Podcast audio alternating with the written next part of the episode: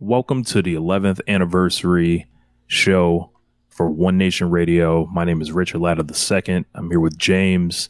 Um, we've been off for two weeks here. Uh, some of you guys may know, some of you guys may not. A lot of people um, have reached out to me. I announced uh, on Twitter uh, September 10th, my father passed away um, at the age of 65. Uh, it was a sudden thing. Um, it was a, um, you know, nothing I was prepared for. He wasn't sick. Um, it was just, you know, something that you just never think is coming. Um, James, you got to meet my dad one time.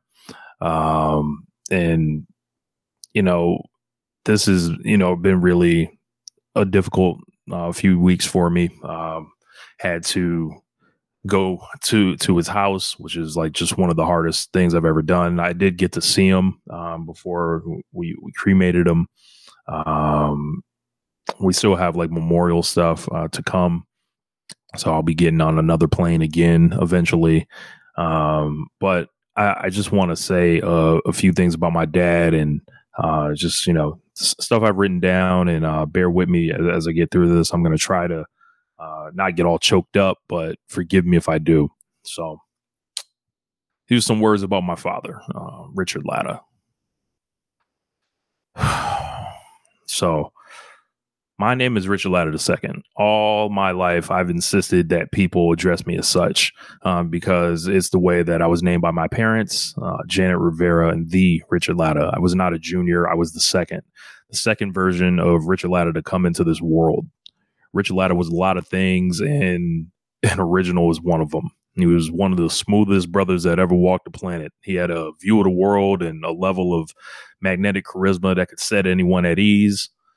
Um, he was a mountain of wisdom, even as he's dealt with struggles in his life. I can't speak for anyone else, even my other siblings, uh, but he always showed me his best, and he stressed to me that he saved his best for last, which was what he said to me. I spent so much of my life trying to um, impress him and live up to that lofty distinction. I didn't think I was superior to any of my siblings, but it was almost an unspoken thing uh, because the words he did use and his actions, he was trying to tell me that we were different than other people. We were this secret club, him and I. Um, we operated with decency, knowledge, and a sense of self. Maybe I was so doe eyed for my father um, that his charm worked on me where it failed on others. Whether it was good good grades, answering questions in front of him, uh, you know, from Jeopardy at an age that would be at a way younger age than would be expected, or reading the biggest books and articles I could find out loud to him from the age of four and beyond. Um, karate, basketball. Later, when I began rapping, I was determined to pay off his self belief or pay off his belief. Um, for the people that that do know him, they know that he had a lifelong detest of rap music. Um, I'm proud to let everyone know that's listening to this that not only did I convert him into eventually liking and understanding hip hop, but he turned out to be one of my biggest fans. Uh, he would randomly write me that he had done a binge of my YouTube channel and he was so impressed with my self taught musicianship and music. I had done nothing but simply be born. And he treated me like I was Simba from The Lion King, as far as my memories go back. You know, he was born March 7th, 1958. He was the youngest child of Robert Latta and June Wright. Um, according to my aunt Dawn, he was a child that always needed a little more, whether that was love, attention, or guidance. Graduated from uh, Wilbraham Monson Academy. Um, I once looked through his yearbook and was shocked to see uh, the number 35 on the basketball team with an enormous afro. One, he never told me he played for the team, and two, all that damn hair that he had. Uh, considering that most of my life I razzed him about lo- losing his hair and told him it would never happen to me. I thought it was the coolest thing uh, at a young age that my dad was a police officer. Uh, I can imagine that it wasn't glamorous. Um, he had times he worked undercover and he worked in the narcotics division and kept ungodly hours.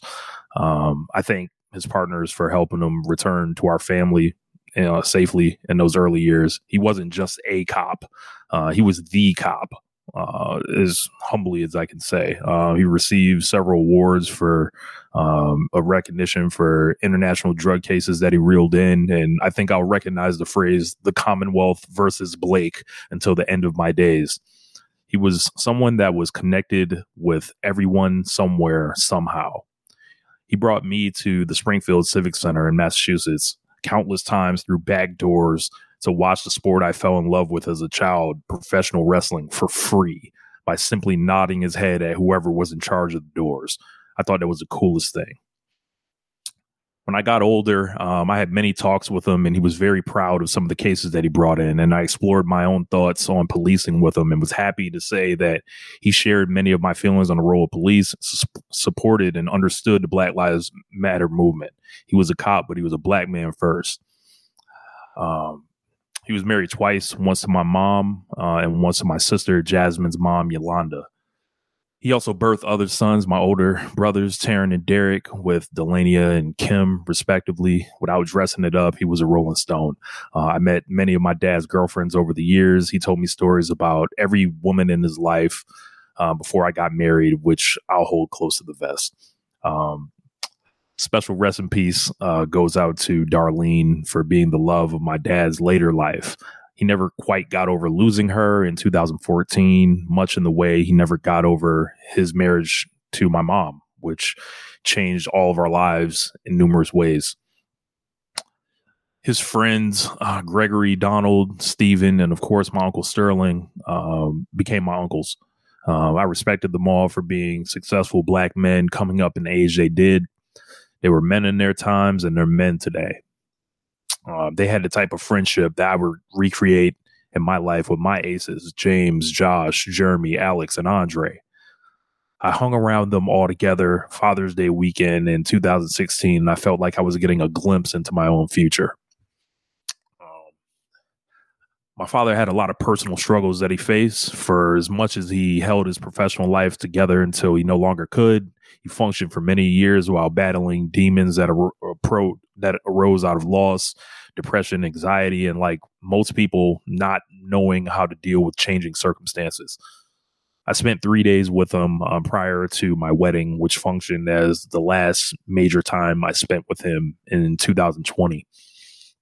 Over those days, um, he was not only preparing me for my wedding by purchasing all the champagne I needed and but he dressed me, fed me, slept on my couch watching the show Girlfriends uh, that he loved, uh, and counseled me and hung out amongst my friends as one of the fellas, and even became my wedding photographer in a pinch.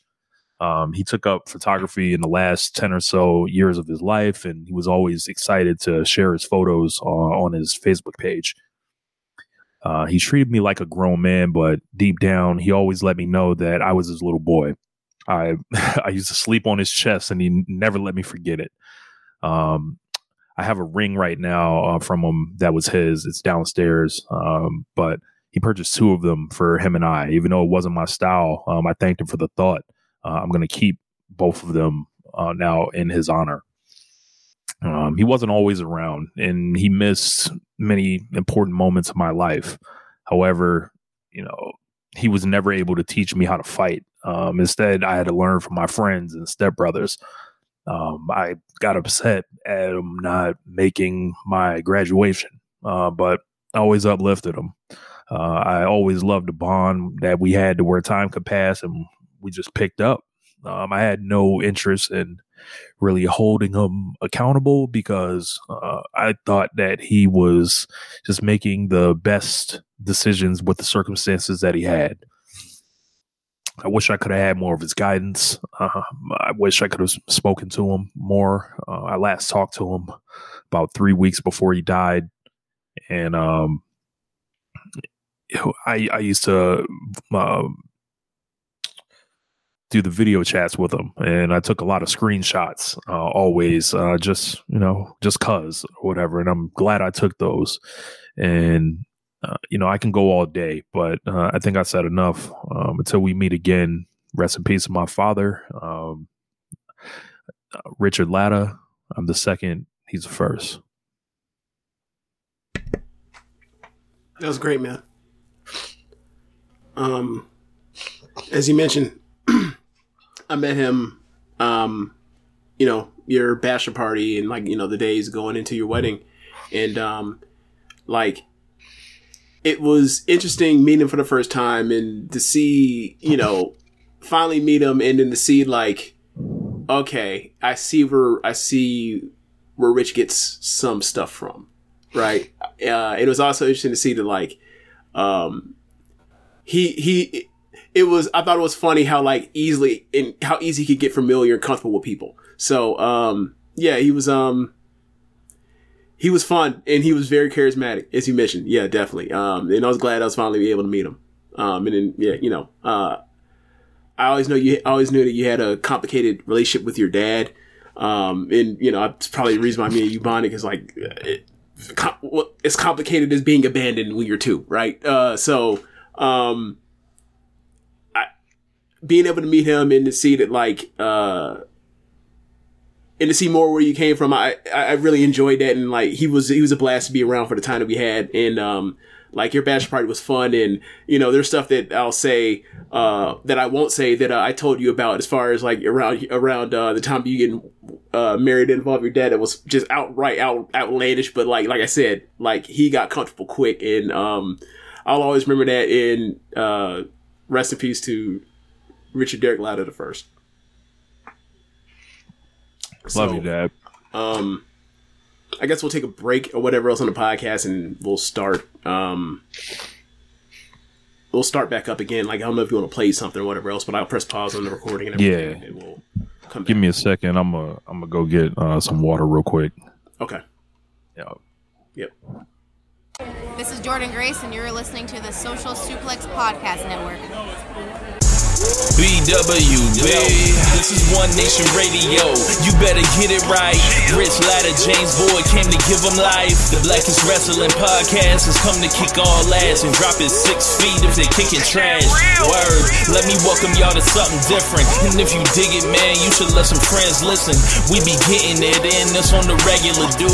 Ravish and flow, but this shit rude. See, James don't rap, so I had to break it down. The whole network, man, we coming for the crown. Raps in the columns, I keep them both covered. Making the beats too, so the listeners can bump it. Hit us with the rating, yeah, I'm saying it's a five. Before you hit it, talk, bob your head side to side. It's One Nation Radio, and this is the beginning. It's Rich, and I'm here with James. It's time to listen to One Nation. We got to unleash the power of the pyramid.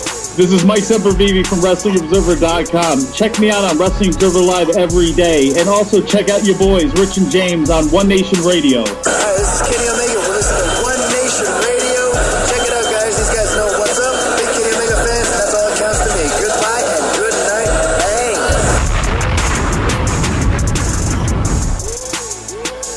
back. Um, we are going to talk about 11 years of One Nation Radio.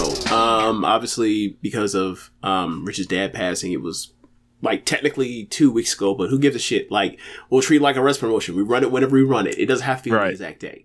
So, um, yeah, man. Um, last year we did a big, a big thing about it. We had people send in their, um, listener submissions as far as people that have been listening from, you know, from the very beginning to recently to somewhere in between. And, um, it was very touching to see people, um, went out of their way in their busy days and busy lives to, uh, you know, hit us up and you know, and, and do the whole thing. And like, you know, they may have botched something or whatever else, may have re-record or whatever else, because you know how the recording game goes when you pre-tape something instead of just running it live. So, um, appreciate everybody that, sh- that turned this stuff, uh, last year. We didn't do it this year.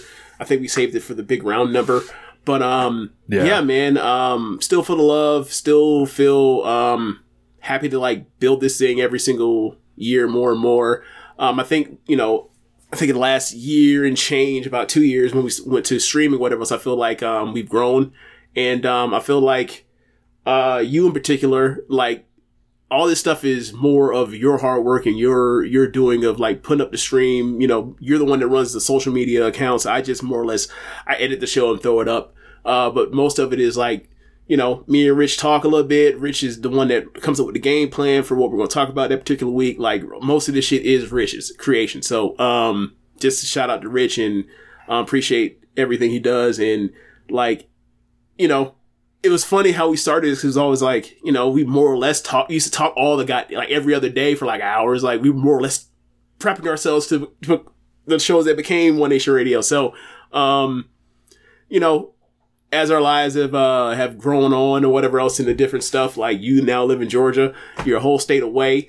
Um, Yeah. uh, what was I going to say? Like, there was a joke. Oh, I saw Jeezy uh, was performing. Uh, I think after scores at Falcons games, I was like, "Is Rich gonna stir up the Falcons games now to see the local acts to see if T.I. is gonna show up and start performing at games, if Ludacris is gonna start performing at games?"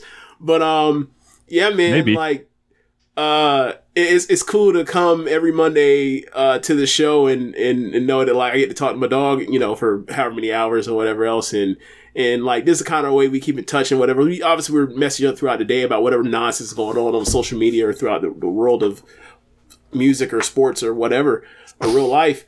But um, like this is like a, a, a one of my more fun pastimes ever had. Um, as a routine, like this, like I gotta say, like once you get out watching football and like you're watching like how long it takes for for games to like for plays between plays or whatever. So you're looking down at your phone, look back up, look down, and it's like, oh, half time for college football's 20 minutes long. Like you get to appreciate like this half or this particular uh pastime talking to my friend is is more uh, for me stimulating than like watching a football game that I'm not necessarily emotionally invested in now. So like at, at this stage in the game. So um yeah, like Mondays it, like it's always I'm always looking forward to Mondays. Hell yeah, man. Um, I, I appreciate the kind words on on all that, but I definitely could not do this show solo without James. I've done it solo, and We've both done it. And, and, and I'm saying it's it wouldn't be impossible to do, right? But it wouldn't be nearly as fun. It wouldn't be um, as challenging uh, when, when you're just talking to yourself and there's no one here to to be like, "Hey, man, what you mean by that?" Or like, Yeah. you know, or like just uh, you know, make some jokes about it or or anything like that. Um, when we started One Nation Radio, it was the definition of humble beginnings. Um, podcasting was essentially the Wild West still. This is 2012. Not everyone had podcasts. The only people that had podcasts were like Chris Jericho, Stone Cold Steve Austin, and Bill Simmons. Like, and much, like yeah. some, some other people. But it is, um, you know, for, like from the beginning, I was like, yo, we can say something. Like there's something that I think we have that would be entertaining, funny, thoughtful, and it would be fun to do. Um, we talked last year about you know just kind of it, it felt like such a big milestone. It was like 10 years. I can't believe we we did 10 years. And now that we're on the other side of that it's like yo how long does this does this thing go on? I'm like shit forever. Like like like like i don't see no no reason to, to to just stop doing one nation radio or anything. Like it's um you know like it, it's a lot of skin in the game. And it is um realizing like there's still like so much to do. Like because we like have you know we're we're our own platform. So like we're not we're, we're not as fortunate right now to have like you know a built-in huge site. Like we're like a this is an independent rap label. This is this Yeah. is master p. This is freaking cash money like before the fucking universal deal. This Mhm. is like rockefeller on priority. Like this is this is like y'all hearing the real. Like we don't have to cut shit aside from like you know some some stuff. I may have relationships with people in wrestling that i'm protecting or something like that. But as far as like you're always going to hear kind of what we think um yeah no limit records like this yeah that's that's what this is. This is this is indie. This is from the muck. Um but you know and, and the production has grown over time. Like we've we've uh become like we we were experimenting with the live format back on facebook uh, Yeah. years ago. And it, it wasn't like all the way fully de- developed or anything like that. But Do we ever talk about how how nigger rigged this stuff was at Bro. the beginning? bro i didn't know how to how to get the audio from james to to like play like like whoever had the microphone right like i think james would be able to figure it out because he had a, a pc longer than than I did. I was dealing with a Mac, and the Mac didn't have like all the um like as far as like just the easiness of like desktop audio recording. Which Yeah. those of you guys that have done podcasts, you guys know what I'm talking about. So I would be playing James's audio out the um, microphone speaker. It would be coming over the speaker while I, my mic is like face. I'm gonna show you guys the mic that I had, and it's a mic that's pretty famous that now that everyone fucking had, right? But this is how we had to do it. Give me one second. All right, I'll feel. Um, yeah, man, it was it was pretty wild stuff we were doing. Like it, like he'll show you as an example, but like, man, um, like I, there's no way we could have done video at the time. But like, if we had done video, it would have been really like it would have been really embarrassing, uh, to see like the stuff that we were pulling. So go ahead, go ahead, Richard, because it was Okay. it was a height of low tech. Like it was it was beyond like the whole like record your your your, your track like in the shower. It was beyond that. right. So go ahead. so for those of you that are on the audio, you guys are going to have to log in and see what I'm talking about, like on YouTube. This is a Blue Yeti microphone, right? Rich, Rich, because they can never see my mic, right? I'm still using a fucking Blue Yeti microphone. That's fine. That's fine for one person. That's fine for one person, right? right. So like, but what I was doing was saying, "Yo, I have no way to record both sides right now, right?" Right. So what I had to do was Yep. set the option. Turn into a bidirectional mic, a bidirectional mic. They have these little settings right here that you guys can see. I would have to put it on the zero, right? Yeah. So what that would do Omni. Would have this side of the mic and that side of the mic. So I would pull up the uh the uh the speaker on this side of mic. I had to hope the speaker wasn't causing feedback. Right. Had to hope the internet connection like would would would would not like fuck us up to where Right. there was a delay. Man, this stuff we were in the mud, literally, just fighting through it, just fighting through it. Don't care. You still getting the audio. Like, like, we didn't give a fuck, man. And that's like the the spirit of of this show. Like, we don't give a fuck. We are going to find a way, like, to deliver the passion, the takes, all that shit. And and it's like yeah man it's it's been really cool to um to further develop uh more reliable ways of of doing our shows of of when you know I started realizing oh shit I've got this this interface and I've bought so many different um appliances that I figured out how to eventually get James's audio on both sides on my Mac. I, I eventually figured it out, and I was like, man, I'm gonna just do some more research. I, I think video would be pretty cool. Like, how am I how am I gonna figure it out? And then once I got the PC, um, which uh, James' brother uh, helped build for me, it was like, oh, I think I think it would be cool to stream. How do I do this?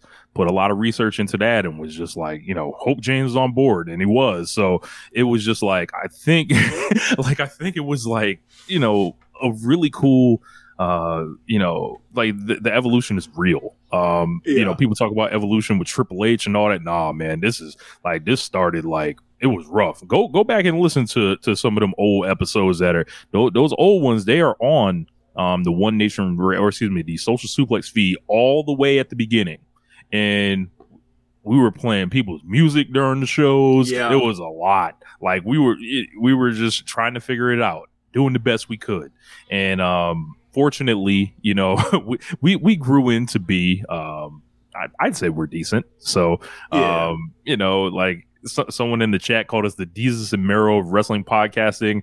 Um, that's hilarious uh, for a, a bunch of different reasons, but Yeah. Dark skin, light skin. Yeah. yeah, Yeah. Yeah. but um, The yeah, man. ECW days of ONR. Yeah, it, it was it was it was very grimy. yes, Yeah. no, no respect. Like it was, um, you know, and then like the whole thing with uh linking up with Jeremy was was really cool, Yeah. and um, just I was talking to him probably about two or three days ago, and you know, I just kind of, you know, like he had called on me just to, you know, check on me and all that, and I was like, yeah, man, like how fucking crazy is it that we were just on Twitter shooting the shit, talking about Monday Night Raw, and now we've been friends for like a decade, and you know we got this podcast network together, and you live 20 minutes from me, so like we were able to meet in person and kick it, and it was just like I sent some good tweets, and somebody found them funny, and then you get like a damn life, damn near lifelong friend, Yeah. like and then like you know you're he has the same like kind of independent spirit like that you do that like yo fuck everybody else. We can do this ourselves. Like and you know i thought that was really cool. And then you know jeremy and josh started keeping it strong style uh with it. And then we just like built the the network on it. I'm like yo why don't we we gotta we gotta keep the momentum we gotta keep like doing our thing and um 11 years later like every time football season starts i'm like wow another year uh, behind the microphone for One Nation Radio, and it's like, like I, I've always done all the theme music and everything, Yeah. and it's been it's been really cool to do and that. now you're making everybody's theme music. man, I, I did a song for a guy today. He sent. I, I'm getting merch sent to me to shoot a video with. So it's it, Oh, wow. this thing is about to like you know, hopefully do uh do do some things. But um, I think that um, I, I would love to eventually do like some type of live events or something like. And the cool thing is, we kind of did one. We've done We one to yeah, we, we we went to New York and um during WrestleMania 35 weekend we were at the Hooters across from Madison Square Garden. We did a we got invited to do a live podcast. Uh, we got all our food comped. We had do- dozens of wrestlers show up there, um, including Will Ospreay, Jay White, Bea Priestley. Um, Was Toni there there? were more.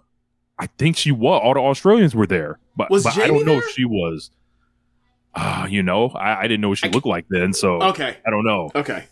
Um, but Yeah, that was your first. That was your first week I'd ever seen her wrestle. Yeah. yeah. So, you know, I, I there were there were tons of I think uh what's his name? Uh he's canceled now, but Jimmy Havoc was there. Um there there was a Yeah, so that means Jimmy was there because at the time they were. Yeah. ah Yeah.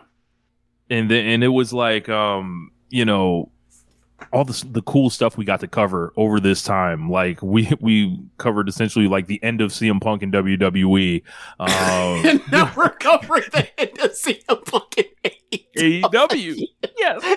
Amazing. I didn't even think of that full circle. Full circle. No Swizz Beatz. Full circle um we, we, we got to see um like the end of John Cena uh, as a, as a tippy top person. We got to see the rise of the Shield. Uh, we got to see uh, the Bullet Club, the New Japan, Okada, Tanahashi. Uh, we got to see the Elite uh, form, and then AEW and Chris Jericho is like entire like you know just post like uh, post forty year old run, which he's just like been incredible. Um, just so many, you know, we got into Joshi, you know, we got into um lots of different stuff. Like I got into a lot of classic wrestling, like, you know, like Puro, like all Japan stuff. I, I got to learn a lot and become a, what I feel is a more well-rounded uh, you know, fan. And um it, it's been so cool to, to share that journey with James. And, you know, like I, I think James is like just uh like when we started doing the Joshi thing um, and, and paying attention to it, like I, I always encourage James. I'm like, yo, you got to talk about this. You guys got to go ahead. Like, like James, you got to like just keep putting your voice out on this. Like, we're going to talk about this shit every week on the show or, or whatever. It doesn't matter. Like, we're going to find a way. And luckily we had Sierra to kind of like uh, hold, hold our hands uh, on a couple, a couple things like that. But I was like, nah, man, like, like James can, can be, be the specialist on this. Like this, this is, this is something he's good at. This is something that, that he likes. He's passionate about. And now like, psh, uh, like, look at it. Look at it. Oh, the rise and fall of NXT. Yeah, that, that's another thing. Yeah. Um, and um, you know, I, I think James is, is the best, one of the best voices in the space on, on Joshi, and it's like you know, and I'm one of the top seventy five. So like you you, are know, one of the top 75 you know, Western so- uh, uh, uh, historians on Joshi Wrestling at this point. Yeah, you absolutely are. so so uh but yeah like like this thing is a journey it, it's it's uh, you know you look at it and it's like yeah man we've got tons of shows we have tons of inside jokes all the bits the bits really come from our friendship i always say the show's almost not about wrestling it's about us and hopefully you guys uh can get that like hopefully that uh, is apparent uh, when you listen to it. We enjoy um, the, the the community. Uh, we enjoy you know the Discord. Uh, you know, and everyone that, that jumps in that thing uh, because I, we do a lot of talking in there. I actually opened up a new channel in there so everybody can talk about stuff that isn't wrestling if they want. You know, just how do they feel about life. So Much you Joshua know, Smith's chagrin. yeah, yeah. So, um, y- you know, if you haven't jumped into Discord, uh, that's a, that's a cool way to uh, kind of interact with us. And um, I just at the end of the day, like I'm, I'm happy to do this show uh, with my with my one of my best friends, and like this is like this is amazing. Like that that we get to turn our mics on, click a bu- button, and then we're talking to the world, or we have the opportunity to reach the world, and even if it's something as like you know like like professional wrestling like which we all love and i don't think is like yeah man this we get to talk about this stupid thing. No it's not a stupid thing. And you know why it's not a stupid thing? Because it like introduced us to a lot of cool people and, and friends and took us like around the world james went to the fucking dome this year like that's not stupid at all like I felt I felt stupid after Tam got her ass dropped in six minutes. what the fuck is this? Why are y'all on y'all promo stuff building this and this is going on like four from the top? It comes on like second or third match. It gets done in five minutes and 45 seconds. She's the fucking top chef now. nihon james yes Oh my god. But yeah, Yeah. man, that's you know, eleven years Oh, we wow. Oh, sacrificed. God, not Mary. Oh man. Oh man. yeah, but at the end of the day, you know, One Nation Radio, you know, it's it's on, you know, and it's been on. It's gonna stay on, and like, um, you know, compares to who you want or whatever. Like, you know, we'll take all the comparisons. We'll we'll take you know all the smoke. We'll we'll take whatever.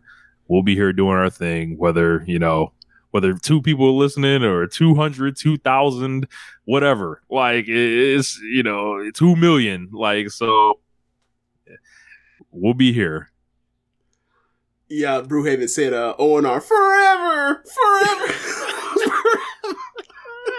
that's great yeah. that is great um but it would not be one nation radio if we didn't talk about some conspiracies um Here we go. and, and some you know just interesting things about the world that are going on right now uh, so on the same day it was announced that uh, usher was headlining the super bowl No, no, next no, year no. Hold on. We're gonna have to, no, no, no. Let's talk about Usher first, and then we'll get to.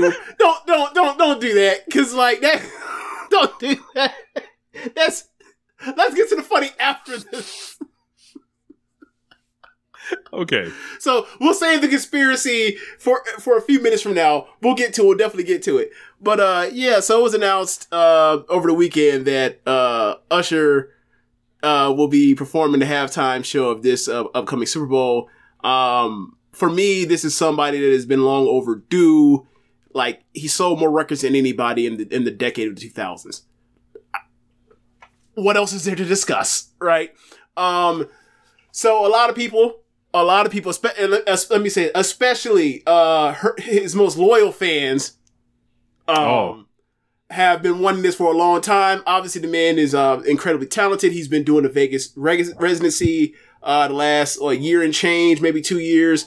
Um, they, they had they had his own promotional uh, campaign with the Ush Bucks when he's uh, th- making it rain fake uh, fake money with his name with his face on it at at, uh, at strip clubs, robbing the women's bl- the women blind. Um, so yeah, uh, also there was some controversy or not controversy, there was some buzz around his uh, residency shows because he was basically like uh, had people in particular seats like a VIP section where when it's when he sings "There Goes My Baby," he you know he serenades the women.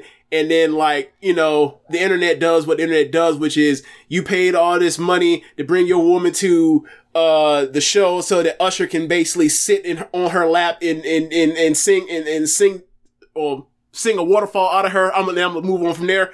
And it, it, it caused a lot of stuff. And then you saw NBA players bring their girls and their girls start basically like jump away from him and jump on, like just basically doing all types of showy shit. and it's like whatever. So this news coming out uh, for me, uh, I felt was long overdue. Like a lot of people, um, for me personally, like there are three people worth talking about, like in my lifetime, or let's say post Michael Jackson, the Prince, far as like black male singers uh, to talk about that are like you have to like you have to talk about these three particular people. You have to talk about well.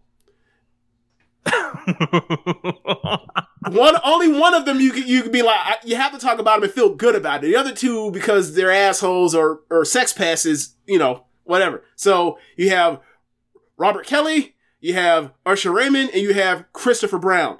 Uh, obviously, R. Kelly and Chris Brown have their have gigantic issues, uh, regardless of how good their music is. So let's just move them to the side. So basically, because them Oh, two have gonna bring one of them back. in the realm of uh, uh, what do you call it, decency. We have Usher, and um, yeah, man. Uh, a lot of people have talked about um, Guns N' Roses as like Guns N' Roses is a rock and roll Hall of Fame musical act eh, off the strength of one album and one album only. If you liked uh, Chinese Democracy or use your or two use your illusions, cool. They're in here because of appetite for destruction, right? Um, Usher had tons of hits, like I mentioned, sold more records than anybody in the decade of the 2000s. Confessions is one is is one of them thrillers, one of them you know renaissances, one of those lemonades, one you know like one of those tra- transformational albums. So it took him from gigantic star to oh, he's the biggest star in the world right now. I wasn't quite. I wasn't honestly expecting that, but like once you reel off that whole A side, you're like, "E- okay, I there's no debate now. There's no debate. So yeah, man, um, really happy for him. And uh, the uh, Rich, you uh, if you if you want to say whatever you feel about Usher, go ahead. But I have some I have some questions about like Usher's gonna play, and, and I'll pose because you've heard me talk about this for a couple years now. Uh, as far as the, the prospect of him having a Super Bowl halftime show, but like I have a question on what he's gonna play uh, for everybody at the halftime show because not everybody will be happy with whatever he plays. It don't, it don't matter what he plays, not everybody will be happy. That's true. Um, the Usher that I'm a big fan of is the first album Usher through uh, the 702 album, I think. So I actually- 98 my way and then uh the 80 yeah, 8701. Yeah. Yep. I uh I kind of got off uh the I got off the uh the bus at Confessions. Uh ironically because like I hated yeah when it was out. I they played it to death. They definitely over did. it. It was too I just it was just too much. I just I, I just thought it was like just too much and I the whole thing just I was I was a Usher hater uh, at the time of Confession. So yes, I I, I, I probably wore the L on that um and I, I i just i was like yeah i was like i, I the usher i like i loved like uh, you know the the stuff he was doing like with with the neptunes and um like the That you don't have to call 8701. yeah the you don't have to call Yeah. uh the i don't know Yep. uh of course nice and slow like that was my crank like i i played that shit like radio raheem i had the cassette tape in 1999 i, I ran that shit to death like uh or 98 whatever the fuck the year was Let, us like, I- yeah, yeah, 98 is when the album came out. I think it the out there, I think because it was a later single, they made it came like the video made it came out 99. Okay, like just for just for people's references, how old are you this time? Like 9, 10, I was like nine or ten years nine old. I or was out 10 here playing nice and slow on repeat. That's a sick man. That's a sick young repeat. child. On repeat, just like thinking I could sing. Like, yeah, let's go. They call me U S H E R R A Y M O N D. Baby, tell me what you want to do with me. Got a nigga feeling like Joe to sing. My nigga was ripping that shit, dog. Like, you, you know, also that remix to Nice and Slow with Twist is like one of the mo- most underrated remixes ever, in my opinion. Like that, Mm. that's a killer. Like Twister killed that shit. Yeah, yeah. Like the uh you know his first song you maybe want to leave the one i'm with. Like that shit was dope. Well, like Yeah. like I, I like a lot of his early stuff. Um and then you know moving like I said, nasty, moving nasty from day one. Yeah, yeah, and then like you know, like I said, the the whole thing with confessions and all that, I, I just guess I didn't relate, and then like I was just tired of of the everything with Lil Jon. At that point, I was like done. I was like, all right, I'm good. Um, and eventually, you know, it becomes just an American classic, and it's like, oh, okay, whatever. I, I just learn to live with it Mhm. and whatever. But he moves on from there, and I start liking Usher again. Like like after all that, so um, Which is interesting then- because like after Confessions, he he did a dumb thing as as a as a young uh as a young uh black male sex symbol. He fucked around and got married to an older woman, and they did not like that, not one bit. Like for all the talk that is, is so it's always funny to me, right? Because you know we cover the Joshi stuff, and you hear them talk about how like a lot of them, or at least for a long time, like they would keep whatever relationships they were having on the tuck because it might hurt their sales or whatever else, sell merchandise. So people be like, oh, this person is un- quote unquote unavailable. So it ruins the fantasy that you actually had a chance with this person to begin with, right? Usher, and like a lot of people are like, yeah, that's ridiculous, whatever else. And I'm like, I gotta tell you, like, I, I, I, I, I've seen it. I've seen it. I've seen it in real life. Um, you know, when, um, the Here I Stand album came out in 07, I want to say. It had, you know, Love in This Club and the remix with Wayne and Beyonce and that album Moving Mountains and, you know, The Dream and Clutch and uh, Tricky and all that stuff, all the production stuff. It was obviously a step down. It was, it was like, how do you, he's not Michael Jackson. He's not going to follow up Thriller with Bad, right? He- he's not. Uh, but it was a good album. But the way people reacted to it was like, and it was a weird time where it's like, you know, at that time we're making music. We're, we're aspiring, you know, we're aspiring music label and like we're pushing R&B and like all of a sudden like the genre starts creating upon itself as like, it's one of the first things the creator as the, uh, industry like kind of like co- collapses and shrinks every single year after year after that. So, with, with the with the internet and then the production style changes and and everything being Oh, cheaper and it's like well for good r&b you need like live it, it would it will be for the best for live instrumentation. And like well that's now at a cost of the out of budgets and people's advances and all that kind of stuff. So it's like you get less and less and less of that stuff. Um so you get that and then you get the um the Raymond versus Raymond album. And like the Raymond versus Raymond album is kind of like effectively the end of his peak uh because you know it's it, it has great songs on it you know it has the hey daddy song that you know which hey, they was putting plies on Usher songs. I'll never let it go. uh, plies, baby. plies on there and i was like i can't believe he has plies on his first single to his new album like this dude does he not remember who he's does he not remember that he's usher raymond and then like when the radio stuff came out or the video came out and like Plies was in there, I was like, okay, he, he knows, okay, he knows what he's doing. He knows what he's doing. Like, this is the radio single, whatever else, whatever it has, you know, with the street rap or whatever else. And then like, I, I gotta, I'm leaving that off for, you know, when it's money time. Okay, fine. Um, but like, you know, at that point in time, like, he's looking around and he's older and he sees success and like, he obviously success like, you know, his, a person he sees as like his young bull, like, Chris Brown like kind of reinventing his career, re, re, resuscitating his career after he fucked it up because he's a woman beater, like doing the you know the EDM uh, slant. And at that point in time, EDM is has a huge craze in you know getting into the beginning of the two, uh, 2010s. Um, so he you know he does the OMG song with uh with Will I Am, and you know fresh off all the stuff he did with Black Eyed Peas and everything, and it's a gigantic hit but his most loyal fan base hated that shit. He was like, "You're all supposed you're supposed to be making songs for us, not them." And when he made that song for them, it was like it was really weird. And then you know the the double or the like the what do you call it the reissue album the the uh, verse I think it's called Versus. I can't remember what it's yeah it's called Papers. Versus. They had additional stuff with like you know DJ got us fall in love with Pitbull, more of the EDM stuff. Then he goes he double downs again with um the Looking for Myself album, and like I like the album. That shit has hits on it.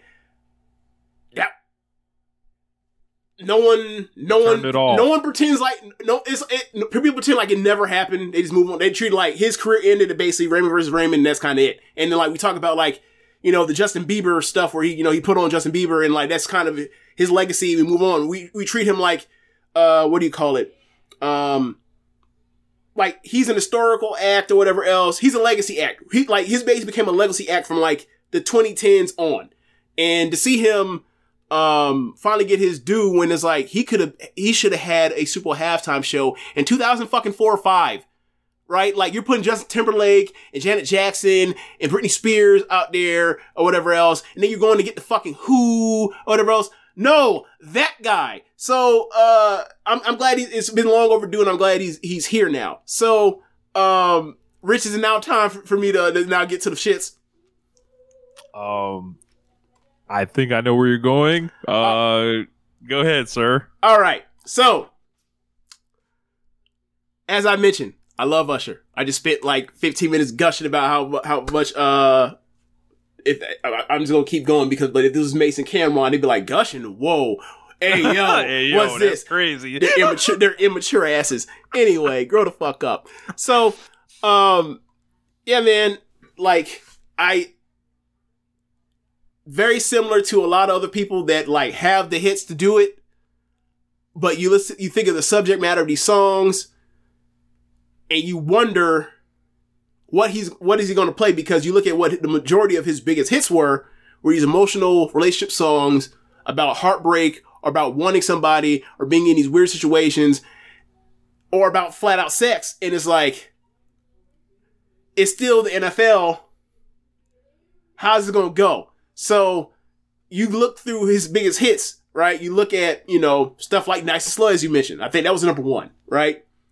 Yeah, something that is definitely to be unplayed. Like, I, I th- uh, our homeboy Kendrick mentioned that, like, he hated that song and it was kind of similar to the Andre 3000 thing, where it's like, I made Hey Yeah, and I never want to play Hey Yeah, and I'm like, hey, you you don't like that song? Okay, cool. Give the money back. Oh, you don't want to get the money back? I guess you should go up there and play the people that song they paid to come see you play.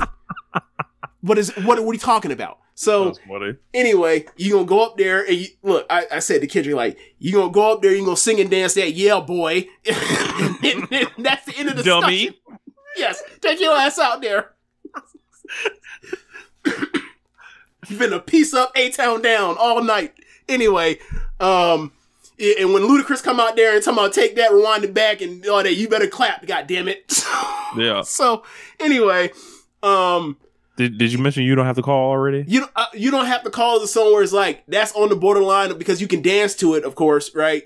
Um, a song like "Caught Up," you know, you can you can you can dance to it, so like he can get away with it. But when it's like you you know you remind me of a girl, or it's um you know uh you got it bad, or burn, Classic. You got it bad. Classic. or yeah, these are all no, these are all classics, but it's like it's not necessarily appropriate for uh the venue, right? Or for the stage. this gonna be this gonna be nasty. Like It- it's the same. It's a, it's a it's a similar conundrum to why like Adele got offered the Super Bowl halftime show and she like almost immediately rejected it a couple years ago. She's like, "What the "Fuck, I'm gonna do sing um somebody someone like you at that Super Bowl halftime show." That you want me to play, you want me to you want me to sing Turning Table at the Super Bowl halftime show? All I got is like Rolling in the Deep. So yeah, like he he is gonna be interesting what he plays. And the thing for me is like as as go ahead. nice and slow. I don't give a fuck. that shit needs to be on there. So uh Let let them come into our world. so, so it was interesting to me because as I mentioned, you know, the uh the like at the end, as basically move people moved on from him, and like moved past his his what his prime was, and basically determined like, nah, this was your prime, we're done with you.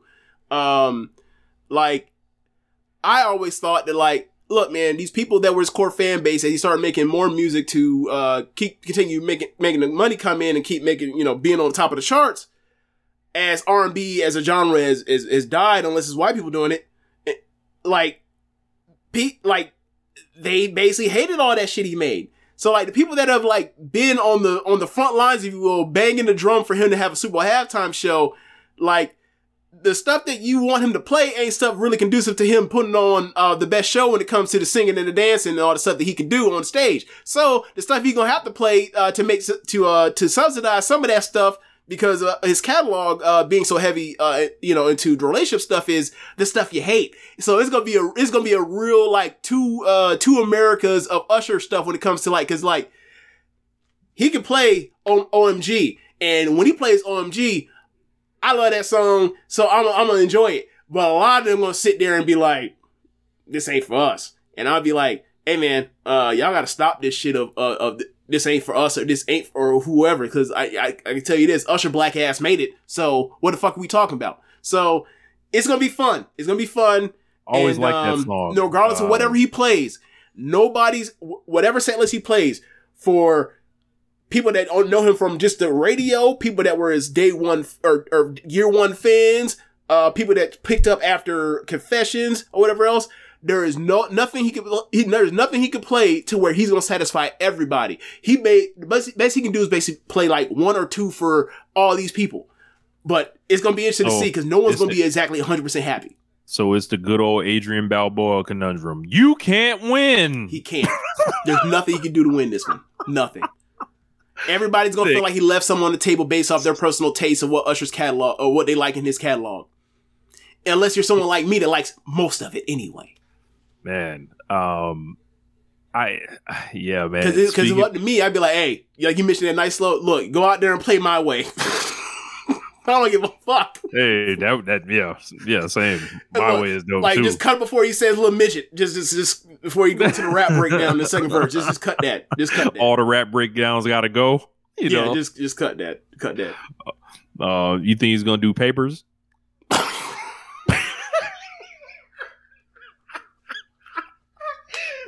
Didn't Zaytoven make that? Yes. Yeah, man, that was wild. so, um, who are the Usher features? Like, like, like, who do you think he need- he needs to bring out? Like, because you got to bring out Lil Jon and Ludacris, right? He should bring out Lil Jon and Ludacris for the same reason that like um so Katy Perry when she did the 2014 Super Bowl uh, or 15 whichever year it was uh she had brought out Missy Elliott right and it was like you know when you're a star like that you got to make all these ensemble changes you got to go from different set you know because Super Bowl halftime show you almost use the whole damn field so it's like you got to go from here to here whatever else unless you're you know, you're one person who's like, I'm just to be like a Beyonce or I'm to be like the, the Weeknd. I'm just to do this whole visual effects thing to like cover for it.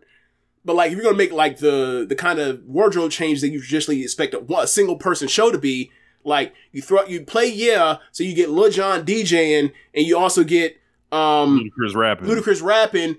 Ludacris can then play another song, like whether it's Roll Out or, you know, Southern Hospitality. I don't know where Super Bowl is this year. Like, whatever he wants to play. Vegas. It's in Ve- okay. Southern Hospitality, it, it don't work for that. But if it was, you know, if it was like, you know, somewhere else, but whatever. Like, regardless, like a place like he, that, he, he could play Runaway Love. he played Runaway Love at the Super Bowl. I, I would be, wow. wow.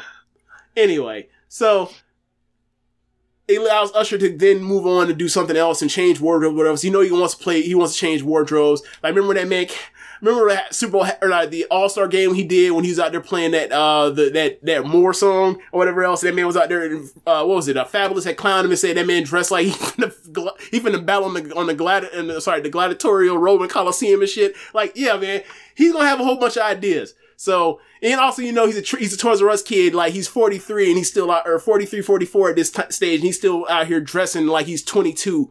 Like, he's really like one, he's one of them young Atlanta niggas. So, like, he's gonna, I, I just, I just Yeah. want some Ush bucks to to to appear. Like he got to make it rain Ush bucks. Have the Ush bucks falling from the from the ceiling uh, of the venue. Uh, if, if we can get Lil Jon one song, can we get Who You With? Just, just, I- just you know. Look, there's on, there's limited words in it. You know, they, they, they don't really have to work on beeping nothing. You know, I, I don't, I don't think they're gonna play that one.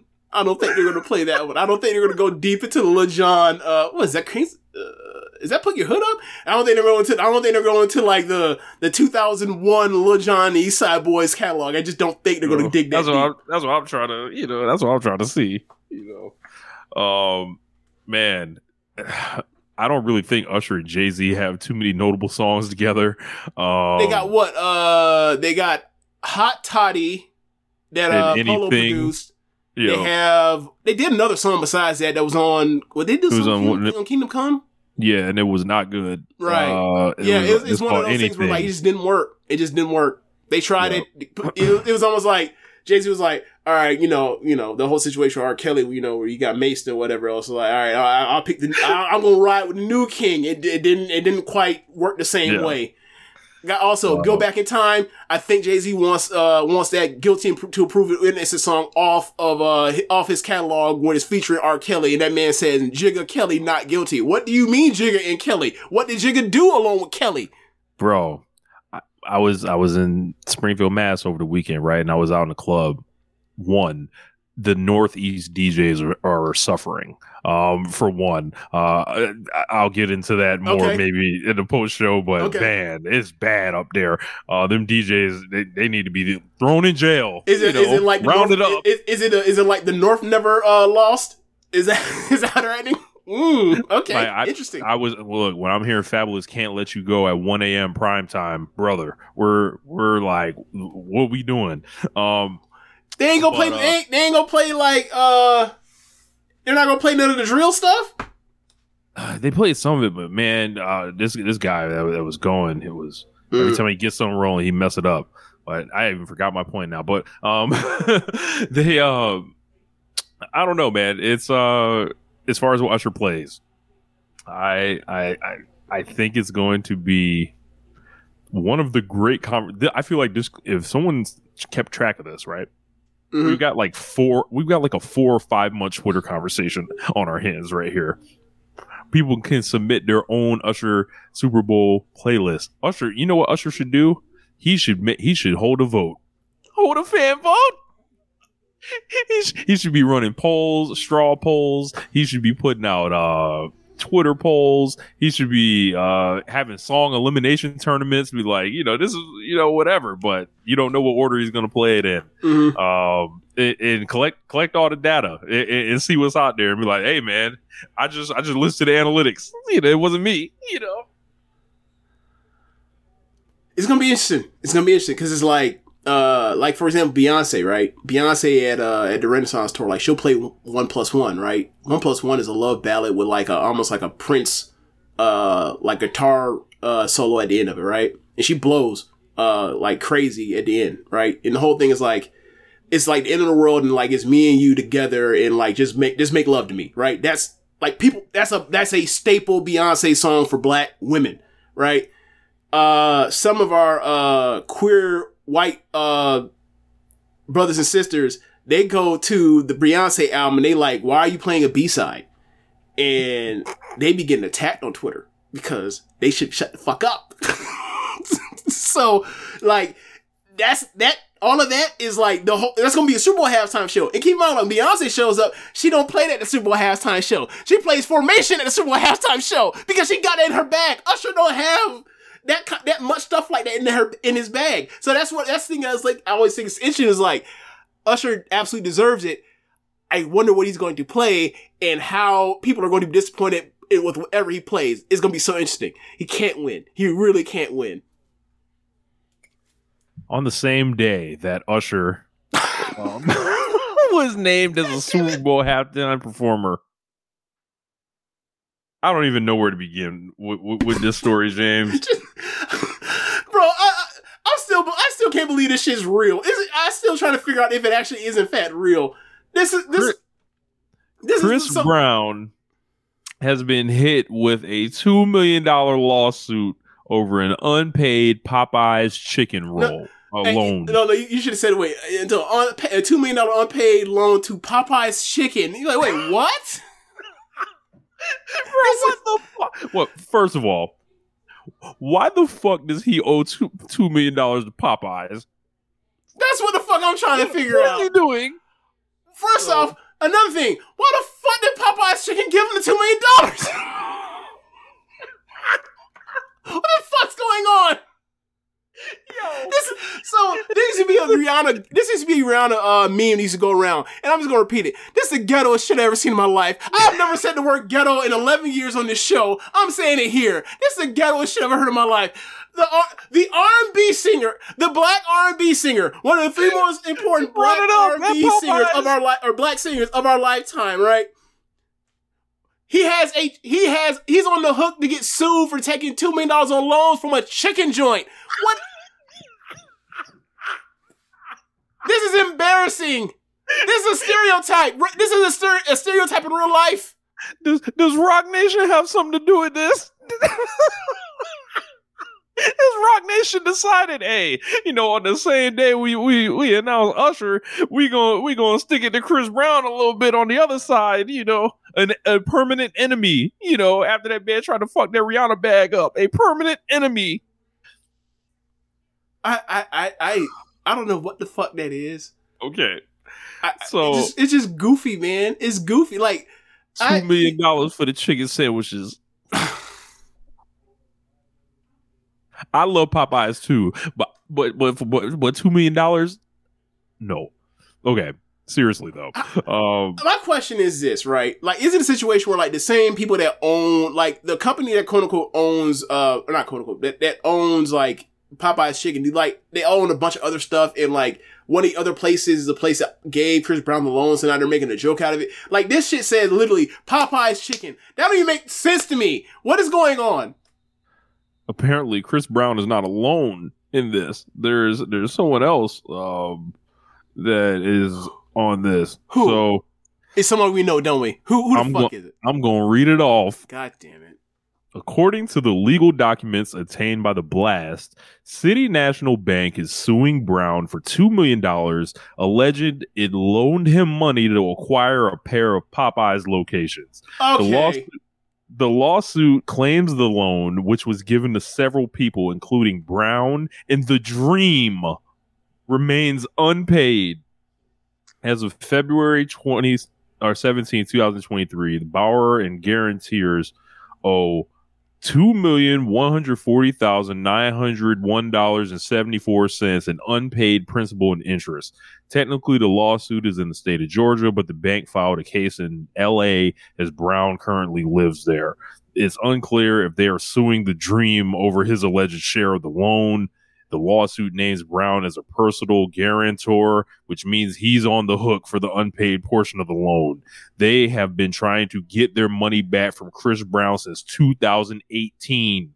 Um, and has already won a default judgment against him in Georgia. As a result, the new motion filed has been filed in LA, and the bank claims he owes 1.3 million dollars.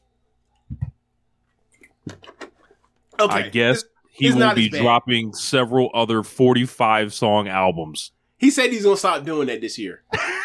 he like I know I know that's the joke because that's the last two or the two albums of, uh, from like the last like three years were like that. Like his most recent album isn't like that, but but whatever. Like I haven't listened to his last, most recent album, which is weird because This, like I, this I'm a is huge. absolutely I'm huge on listening to Chris Brown's music. I'm not a fan of Chris Brown. I love his music. I, I, I he's a terrible person. I like he's one of those people where it's like, you know, when it comes to anyone problematic, it's like, is their music like good enough for them to for them to for you to still listen to them regardless of the terrible person they are? Chris Brown clears that bar for me personally. I don't feel great about it. I, at every at every point, I'm just like, he's a terrible person. Like it's interesting that people are talking about like Usher's like the last iconic like musical artist or entertainer that we have that can do a Super Bowl halftime show, and people are like, "What about Chris Brown?" I'm like, under no circumstances Chris Chris Brown be on the Super Bowl halftime stage. Ray, they can't go through that after the PR disaster that was Ray Rice and the Rihanna stuff. We can't. We, he cannot be. Do he can. The the- optics are awful. He cannot be a Super Bowl halftime performer ever. do do you know the think pieces that would exist here? Oh my god. Yeah, it'd be bad for everybody. earn everyone. They they would earn every one of them. Right. Right. Yeah. So Like like Roger Goodell. So how do you? So so so so uh, apparently the NFL loves domestic violence. Again, Look, still, again, yeah, like you know, it really would line up with the ideals of the league, like on, on the low. So maybe they should consider this, James. But yeah, man, uh, I just thought it was funny. Two million dollars, chicken, Chris Brown. This headline is ridiculous. it- um, it's yeah. But yeah, I you know, and ask questions about Roc Nation. Ask questions. They moving that nasty, huh? Speaking of moving nasty, WWE will be moving its shit from the channel of Fox to the USA Network. Uh, they're getting a raise, a 40% raise of, I believe, a $1.4 billion deal to take SmackDown back to USA. So USA has watched its dope uh, get sold on another block and rebought the dope. But they were saying they are not going to like these rights are getting so big for each of these shows. This is no guarantee that Raw and NXT will remain on USA. Mhm. I think before that we should talk about um oh yeah what what do you mean rumor Brewhaven I I've been dropping that gem for like a year and a half Yeah, now Um, One Nation Radio always ahead. Um, but People been speculating because of the whole, uh, you know, Stephanie not wearing a ring, especially at the time when she got uh, sent away from, or she got let go, or whatever else. So yeah, there was there was a lot of talk to that. Um, since then, yep. Um, speculation, So- not talk. Yeah. but I kind of want to talk about Fox and WWE. WWE and Fox, they started this relationship in 2019. I think people thought it would transform WWE into a just this huge entity, like this boom period, and Yep. in in some aspects, like it has, right? I mean, Like, from live attendance, it definitely has.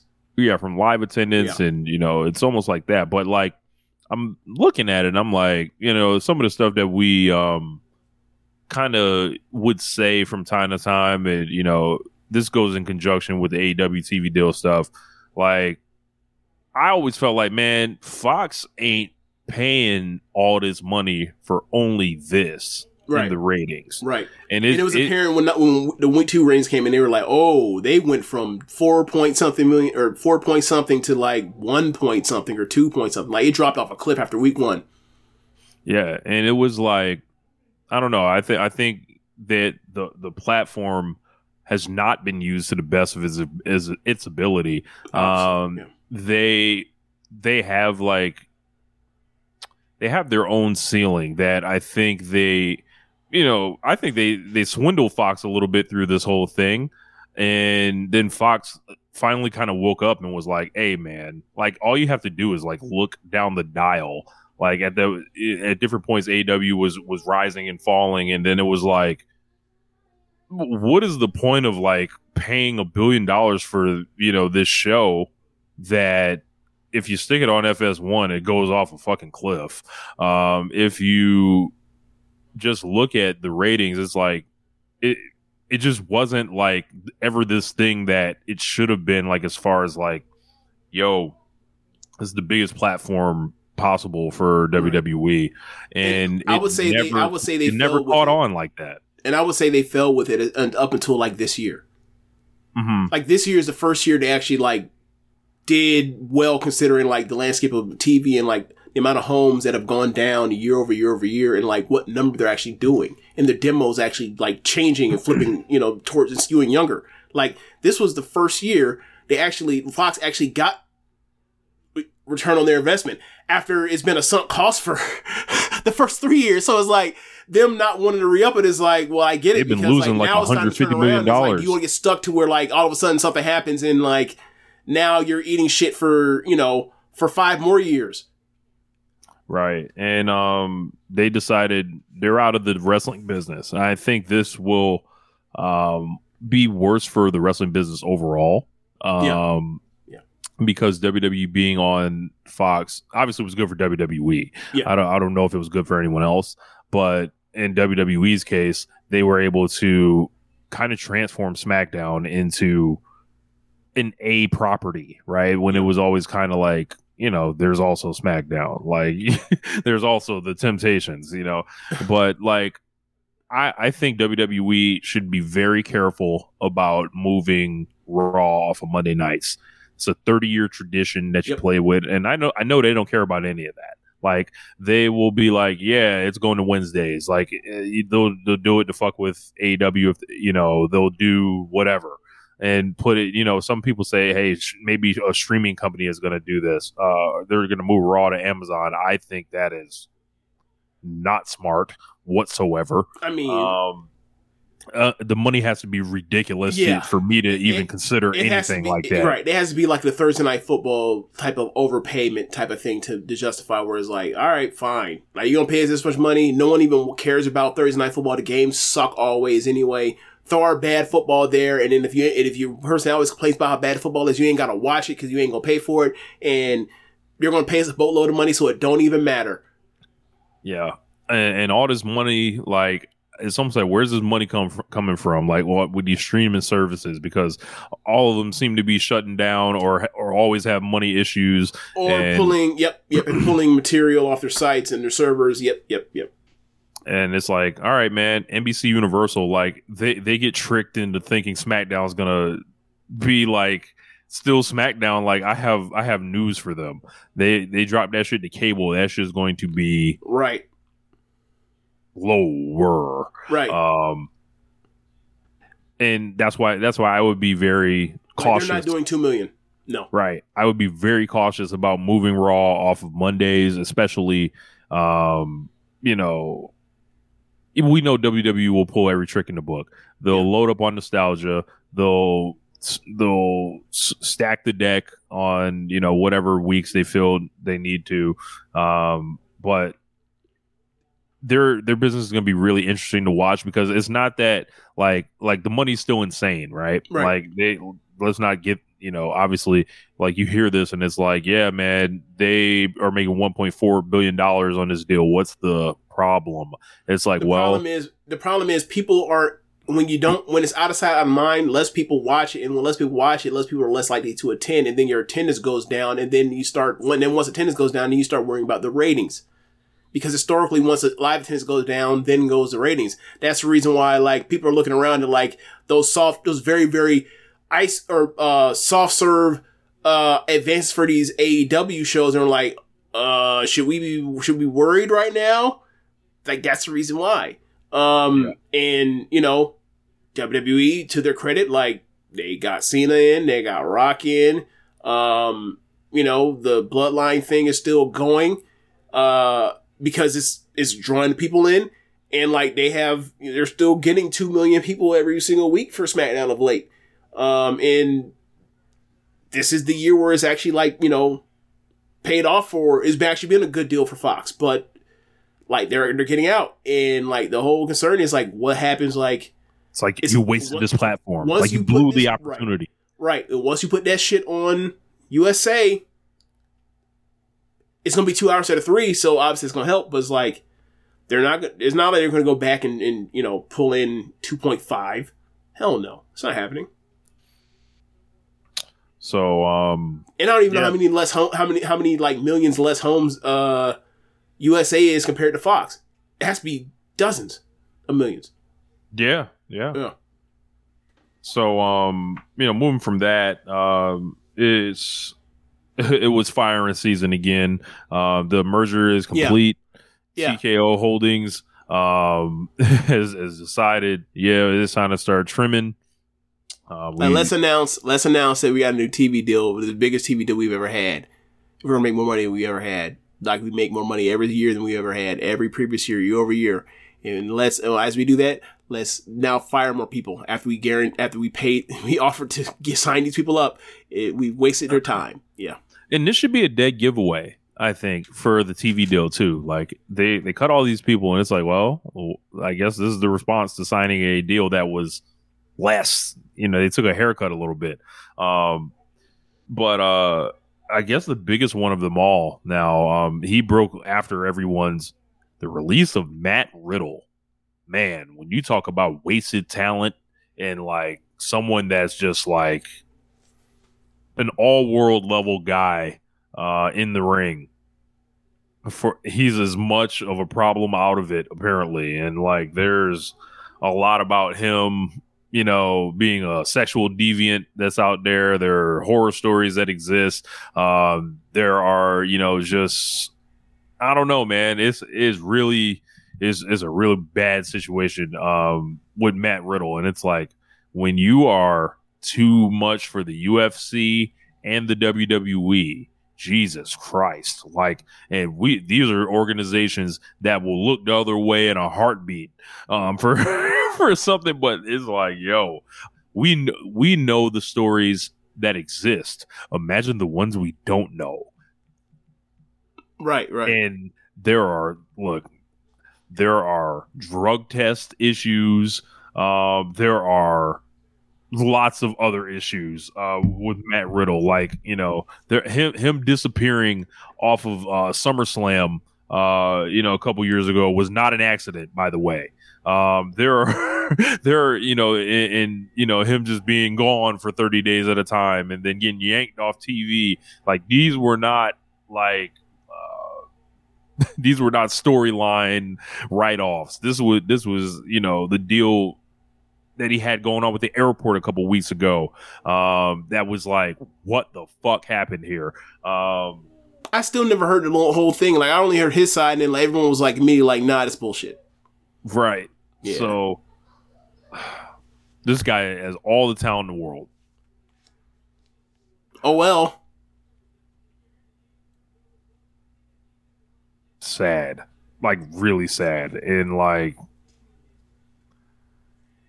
i don't know you know he, he- i don't know if he tries to go back to mma uh, i don't know if he reaches for for his phone and you know there's other wrestling promotions interested in bringing him in um we we know we know what the deal is if, if he you know shows up in AEW what it'll be Disaster.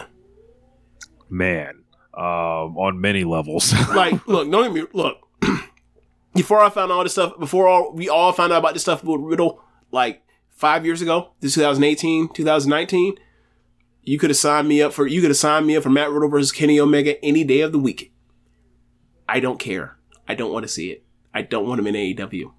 Um, like you know, there'll still be. I'm, I'm sure he'll get a call to to eventually, you know, go to New Japan like he was planning on doing before New before uh, WWE said, "Nah, come here." Before they saw New Japan as a domestic threat, but um, yeah, uh, yeah, man, just uh, a waste of a waste of extreme talent. Yeah. Um, Mustafa Ali. Uh, this guy has been trying to get his release for a long time, and he finally got his wish. Um, this is a talented, talented guy. Like he's been trying to get Um, us like what 2019, 2020. Something like that. The Like, the, the one. The Remember, one time, Retribu- he wanted out before Retribution. Retribution was during was during the the dome. yeah, Uh, what I almost called it the bubble. What was this shit called? The Thunderdome. Thunderdome, Yeah. Yeah, Yeah. Um, now this guy like is is a creative guy, right? Um, they do have a lot of guys in AEW that already kind of wrestle like Mustafa Ali. He is on the wrong side of 35, but I would consider three things. He is creative. He can come up with his own stuff, uh, which would probably work well for him. Um, Bryan Danielson's a known supporter of his. Um, you know, and then third, I could imagine TK wanting to push a Pakistani guy that is from Chicago. I, I, I feel like that would kind of be up, you know, the, his alley, kind of. And it- he's almost made in a lab for Tony Khan. Um, so I I think that he will eventually be in AEW. Um, I, I would be excited to see what he does, uh, but I do have questions about him because it's like, all right, there are so many guys that they have. They really don't need anybody that was Right. released from Right. WWE here. I Um, agree. and that's that's not not a uh, affront to Ali's talent or anything. Um, I, I will say this though, um, somebody else in a different company um, contract is coming up, and if um, they bring him in, I don't want to hear this shit about we got too many guys because you already got too many guys. You bringing in someone that's not as talented as some of the people that just got really released from WWE. So, like, I don't want to hear it. I don't give a damn how many people are, are there backstage or friends of his or think he's a genius. They think the same thing as some of these other motherfuckers that got let go from WWE. So don't want to hear it. Don't care. Yeah. Um, I, I think there's uh, I, there there's talent there. There's there's hunger there. Um, I just don't know about the positioning because like it's like who do you push him over? And Problem It- for everybody. it's a problem. Like, and you just add in one more kind of kind of thing in there. It's like, all right, where do we go with this guy now? Yep. And I think AEW should focus on the roster it has right now. Um, Dolph Ziggler. Let me start a clap for Dolph Ziggler. You got that rapist money for 19 years. Um, that's that's a full career uh, guy. You know, I, I Dolph Ziggler has been you know at different times he was he was one of my favorite guys. At other times, I thought it was just you know mailing it in, Yeah. whatever. Um, he's drenched in WWE. This guy never did the indie scene. Like this guy has never done like outside appearances. This man has made so much money in WWE. Um, and it's like I imagine he did not cry. He did not, you know, he, probably got down was like, "Well, done with that. Guess I can do something else." Like whether you know he wants to, you know, I I, th- I could easily see Ziggler in AEW. Um, I I don't I wouldn't have the same concerns about Ali because Ziggler's like more kind of a uh, like an established veteran that would probably be cool against a couple people. They could always put him with his brother. Um, they could always do. He, he this guy can talk. He can make fans believe. He can be a heel. Yeah. He, he can do whatever. Um, you know, would I necessarily sign him?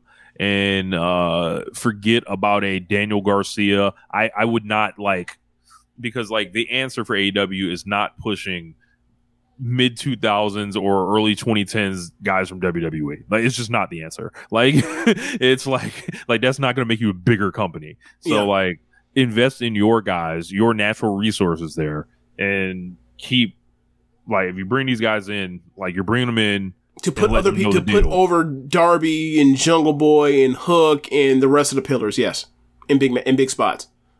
But Ziggler had lots of great moments in WWE. Yeah. He had lots of down moments as well. Yes. Uh, you know, what if this guy didn't get concussed all the time? This guy was a great bumper. This guy um, did a lot of like great wrestling, like without flying, which is I think a hard feat in itself. Yeah. Like I can't, I can't imagine. Like I, I can't think of a single top rope move this guy ever did. So, um, it's crazy for all the Shawn Michaels comparisons and everything. It, it- Yeah. Like it's fun. Don't you ever notice this, these people that get these Shawn Michaels comparisons, like Ziggler and Cole? It's like where the fuck is their top rope work then? Like, Yeah. like, like where's their verticality? Like where's all? where's the moonsault? Where's the elbow drop? Yeah, yeah. Um, but this guy, he's he's got talent. He is just like a he's a vestige of yesteryear. And if it's me, I would probably stay away. But I'm not living in alt reality. I feel like we will see him. Yeah. So I just we probably should have started first with with Dolph, um, considering you know he's a two time Grand Slam champion in WWE. like they fired a dude that like should absolutely make their Hall of Fame. I'm not saying he should headline the Hall of Fame like he's the fucking Rock or, or Triple H or Batista or anything, but like he should be somebody that's like in the next decade or so should be brought into a super to a one of those uh things d- does his speech and then comes out there for WrestleMania with the rest of the people and people clap for him because he was a he was a mainstay in WWE forever and that dude was a bit of an Iron Man. Like so this is how you know like how long and how important he actually is to the company or whatever else. Here we go.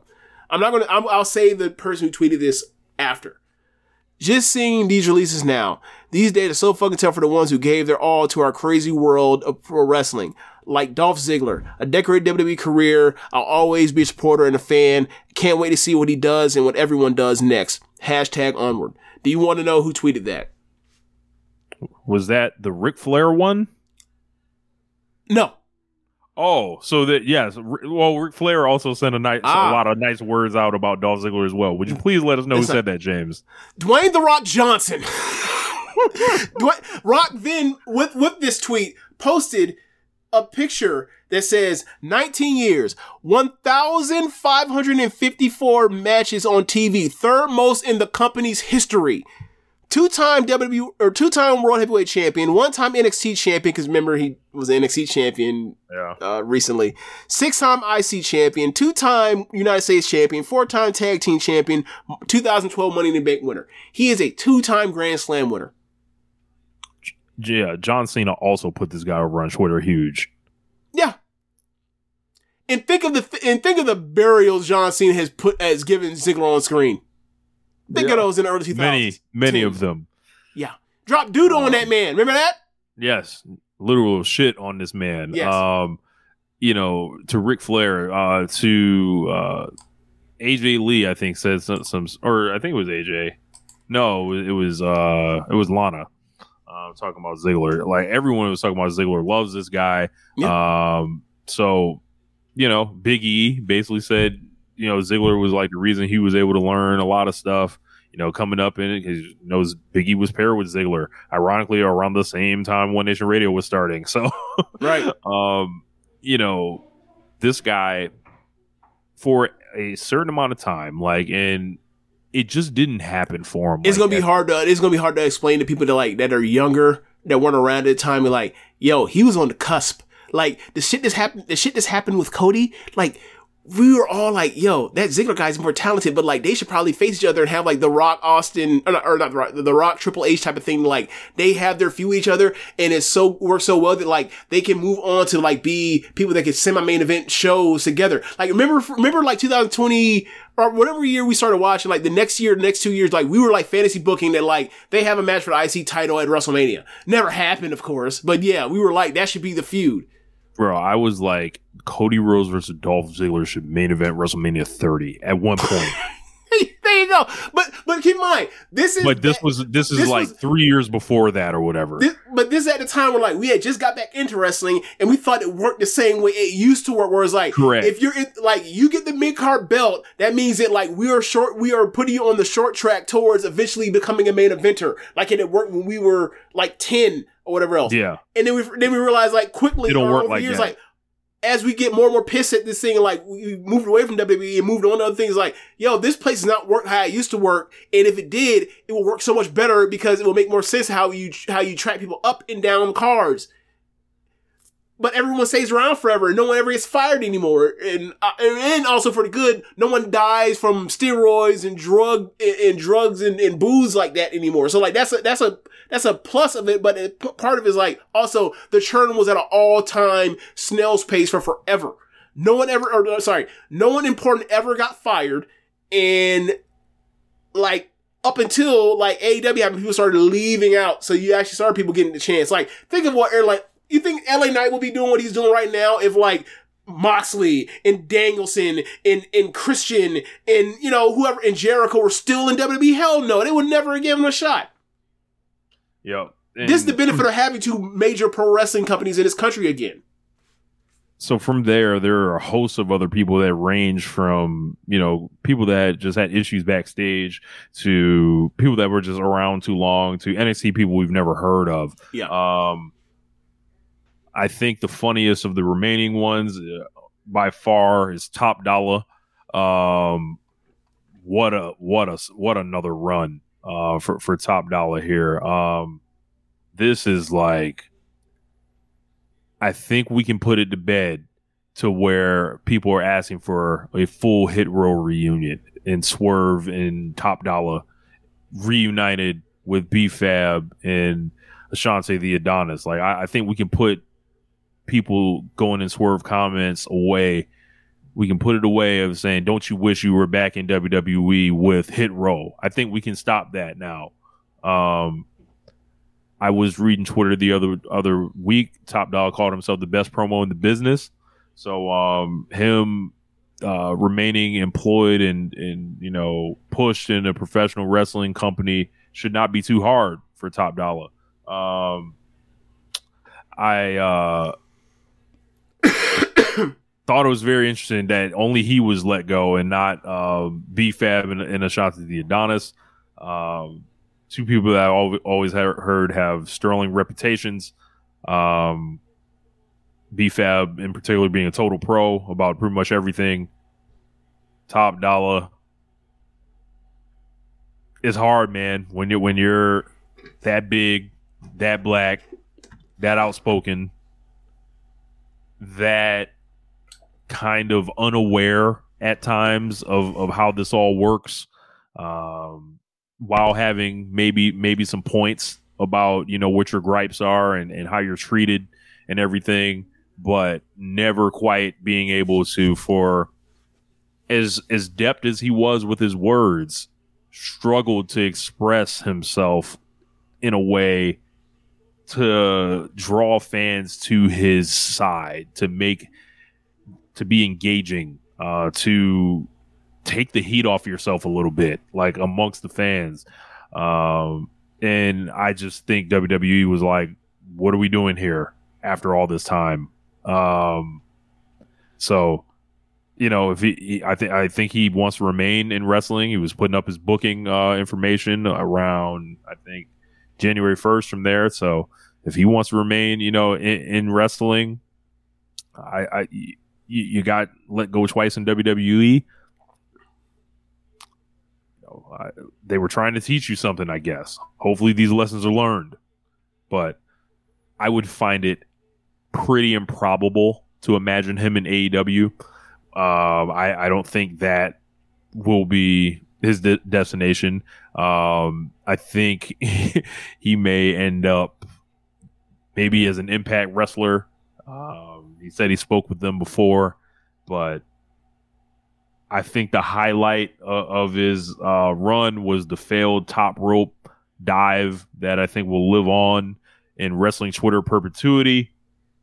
Um, and I'm trying to like say all this stuff with the straightest face possible because you know, like people's livelihoods are taken from. I don't want to, you know, just you know go off like that. But James, I, I, what do what do you think of this release?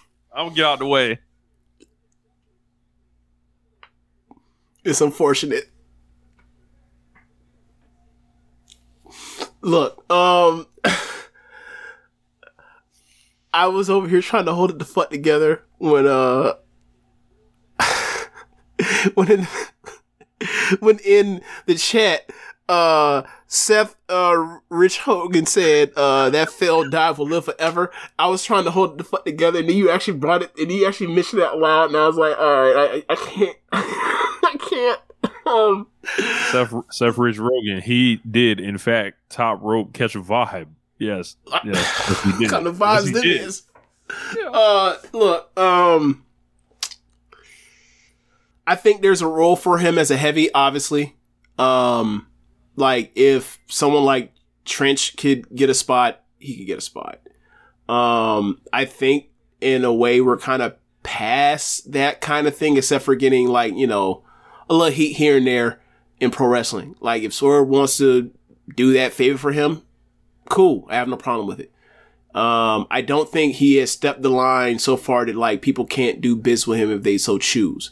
Um, what I will say is though, if they if he comes into AEW, there are some things that I would like to see him do in AEW. Uh, and I think I tweeted about it, but like one of the first things I would like to see him do is I would like to see him on BTE, and I would like to see him uh like interact with the Young Bucks. I like to see the Young Bucks give him a pair of shitty uh pandas uh, as a present, and he got to and he got to he got to grin and he got to he got to smile through it. Because look, man, you you you were taught. Look, he was he he didn't say anything that was that crazy, but it was like he's clearly taking sh- shots at these people that he doesn't know for no re- for no good reason, and it's like this is the reason why. As a you shouldn't throw this kind of stuff for no good reason. Like the whole thing where he got heat with the locker room for saying like after a bunch of people got fired before, they're like, we can cut promo so we don't worry about that kind of stuff. It's like, bro, it wasn't about that, man. it, it- this ain't about that. Like this is people getting fired because this is a because you work for a a conglomerate, right? Like you work for a corporation, and corporations are heartless. They don't give a fuck about how good you're, what value you actually bring. They're car- they they're worried about how to um make more money for themselves because they're greedy bastards. And like so, it came off as it, you know very similar to like the stuff that Braun Strowman said about uh, the indie scene a couple years back. Like you just seem like a person that doesn't understand, that doesn't know or understand the people that are like kind of help pave the way for you that you were unaware of because this wasn't like the thing that you started off in. And like you don't necessarily uh owe these people your career because obviously you got there based off your own, you know, God given abilities and what God bless you with as far as size or whatever else. But like it would it would it would help you in the long run to have some self awareness, humility. That's like, hey, like there are there are going to be winners and there are going to be losers, and like not to count on the losers because the lose who winning winning and losing in this game comes down to the whims of one 70 year old person that's out of his fucking mind. The margins are this close. Right. So yeah, like um people got off in his ass uh with the jokes or whatever else because Hey, you know yo. I'm not allowed to finish the sentence. People got off in his ass with the jokes. I, I didn't just stop right there. That's crazy, right? We're gonna, be- we're gonna be doing this for the rest of the year. Damn you, Mace. Damn you, Cameron. Anyway, Breaking news. uh, Yeah. Katsuhiko Nakajima is leaving Pro Wrestling Noah at the end of October. really? Really? Uh, that apparently, according to the chat. Wow. So, um, Wow. I, I I hope uh he's not reporting to Orlando. I hope he is not uh going to going to QAnon. He a little too You know. old. He'd be a little too old to be showing up uh, in the PC. Also, he kicked too hard to be showing up in the PC. I don't want to see Nakajima in uh, in the PC. Say, hey man, can you not can you not do what you do that makes your matches go? That would be a He will that, terminate his contract with Pro Wrestling Noah. His last match will be on October 20th and October 28th. Wow. that's crazy. Like they just did the whole like AXIZ reunion as like the thing that was like holding Noah together as far as drawing and selling merch with the t-shirts and everything. That's that stinks. Um, Maybe he can jump to Shin Nihon. I would like that. Um, you know, like they had him, they had him lose early. Like I think it's, I think uh, Jake Lee's first defense was against, uh, was against, was against Nakajima, and it's like, hey man, like your defenses are pretty good, but like that N one Jake Lee had, aside from his last match, I it obviously it was better than Evil, but it, like it wasn't much better than the Evil G one run, which lets you know like Jake Lee, just like I thought, he ain't got it. Like these people are carrying him to these matches in these title defenses. That, that sounds strikingly similar to Karrion Kross. Um, Um, but I, uh, you know, I, I love to see him in AEW. You know, we, we always use some more Japanese wrestlers. I mean, he came over. He came over and did um, I think an indie show or two in the last year or so. Yeah. Like Marufuji also did too. Um, I think it was maybe Garden State. I can't remember, but yeah. Um, whatever, what he wants to do. Um, if he ends up somewhere else, that'd be cool. Um, it'd be funny if he showed up in All Japan. Be funny.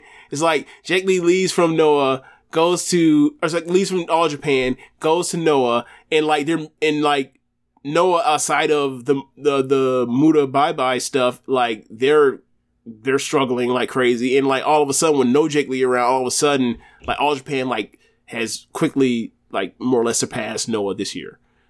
With once you throw out the the the Tokyo Dome from from Muta that has that's a singular thing that will not be replicable, you know, in future years. Like it's interesting. It's like a lot of Ewing theory there with with with, uh, with Big Jake Lee. Um, But yeah, I'll go through the rest of this list. Emma gone. Uh, Rick Boogs gone. Aliyah gone. Who wants to walk with Elias? Gone. Walk your ass out the company. Um, Riddick uh, Moss. can we can we can we circle back to Elias? Yeah. So uh, before we had the Discord, we really like did a lot of trafficking on Facebook in a wrestling group called the Wrestling Squared Circle, and um, there was a one of the most toxic uh, like pro WWE fans, a person that like bought a Jinder Mahal Mah- the Maharaja shirt after he won the title, and became the 50th WWE champ, world champion. That when Elias came around was like, why are they pushing this Finn Balor guy? This makes no sense. He's small. Elias is huge. He has big muscles. Uh, and he was dead serious. It wasn't joking. He was dead serious. Like, and I and I explained to him like, dude, like, we're in a time where like the best draws in combat fighting are Floyd Mayweather and Conor McGregor. You know, a, a guy that uh, guys that fight at that are welterweights. Like one of them fights at 147, the other one fights at 160 something. What are we talking about as far as you, you this the, the size of the shit? Like, it's about who's charismatic and who's not. Not to say that Elias wasn't, because obviously with the with the you know the the whole uh, knockoff rock concerts thing, he definitely had a buzz for him in 2016 to 17. Definitely did. Um, or sorry, 2017, 18. Definitely did. But like the dude was absolute zero in the ring. He had a V trigger and elbow drop and nothing else. Um, and you know, it just didn't work aside for him doing the promo thing, and he could never, you know, be able to get into video or music or programs with other people. Meanwhile, like, you know, Finn Balor's still around.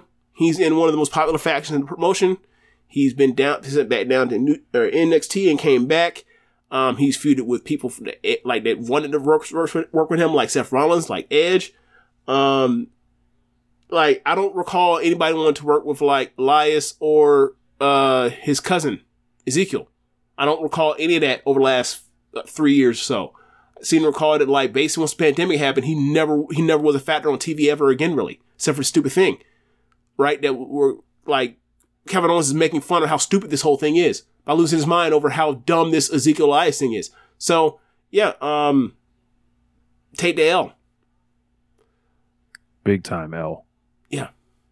Yeah. I'm sorry for being petty and bringing up this shit from 2017, but it was like I remember having this conversation, like, are you out of your mind? Like Balor's Balor's certified. I- like he just he was he was I a wrote a draw in. NXT. I, I wrote. I a saw column- these two people in the same promotion, and one was a draw, the other one was just a comedy guy. What are we talking about? You think on a bigger stage is gonna anything's gonna be different? What's changed? They- Nothing. Oh, okay. They. I remember writing a column before his match with Seth Rollins at Money in the Bank Oh my 2018. God. and I was like, we're going to finally get the answer Yep. in this match because forever they had kept him out of pay per view matches, kept him out of singles matches, and I was like, Kept this is happening. hours of shows. Oh yeah, that man was like the original bottom of the hour uh, Yep. guy that we started noticing. Uh, but it was like we're going to get the answer, and there's a reason they're doing all this. All you have to do is pay attention, and then we found out. so it was never the same again.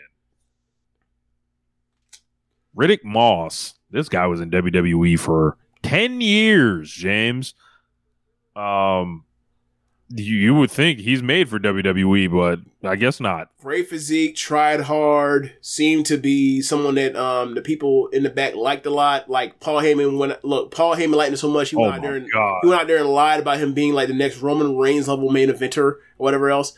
Uh, but whatever. Um, it didn't work out for him, and uh, that stinks. And if he wants to continue in pro wrestling, I don't mind it because like people like him. People like him, and he tries hard. Like that little thing he did a couple years ago with uh with with um McIntyre, I enjoyed. Like he those two tried hard. Like dude just doesn't have any credibility because he's he's older and he's been and you know he's still he's not like a great wrestler in the ring. But it's like, So, like, people, enough, pe- enough people gave him a chance. Enough people talked about him highly to be like, okay, I I could see giving him a chance somewhere. Where would that would be if he wants to continue? I don't know. Like if it's an Impact or ROH, sure.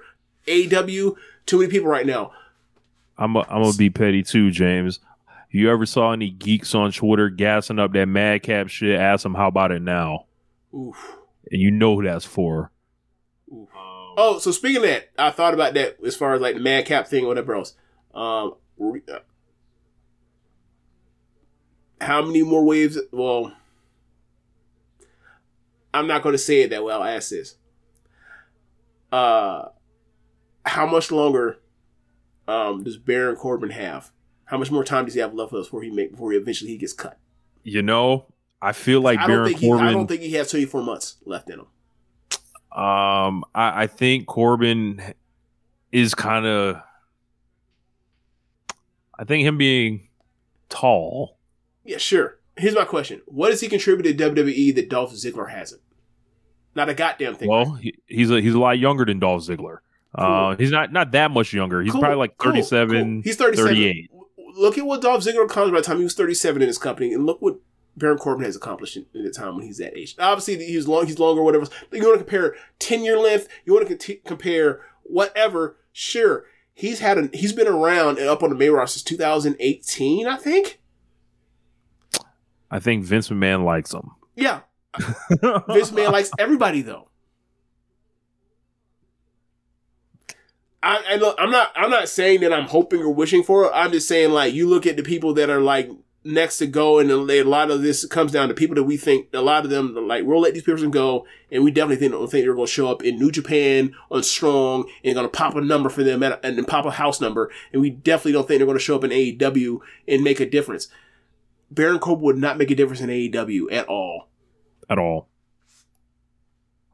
Shelton Benjamin, um, 48 years old, older than I thought. I didn't think he was that old. I was shocked to find out that he came back to WWE in 2017. People like his hurt business stuff. Yeah.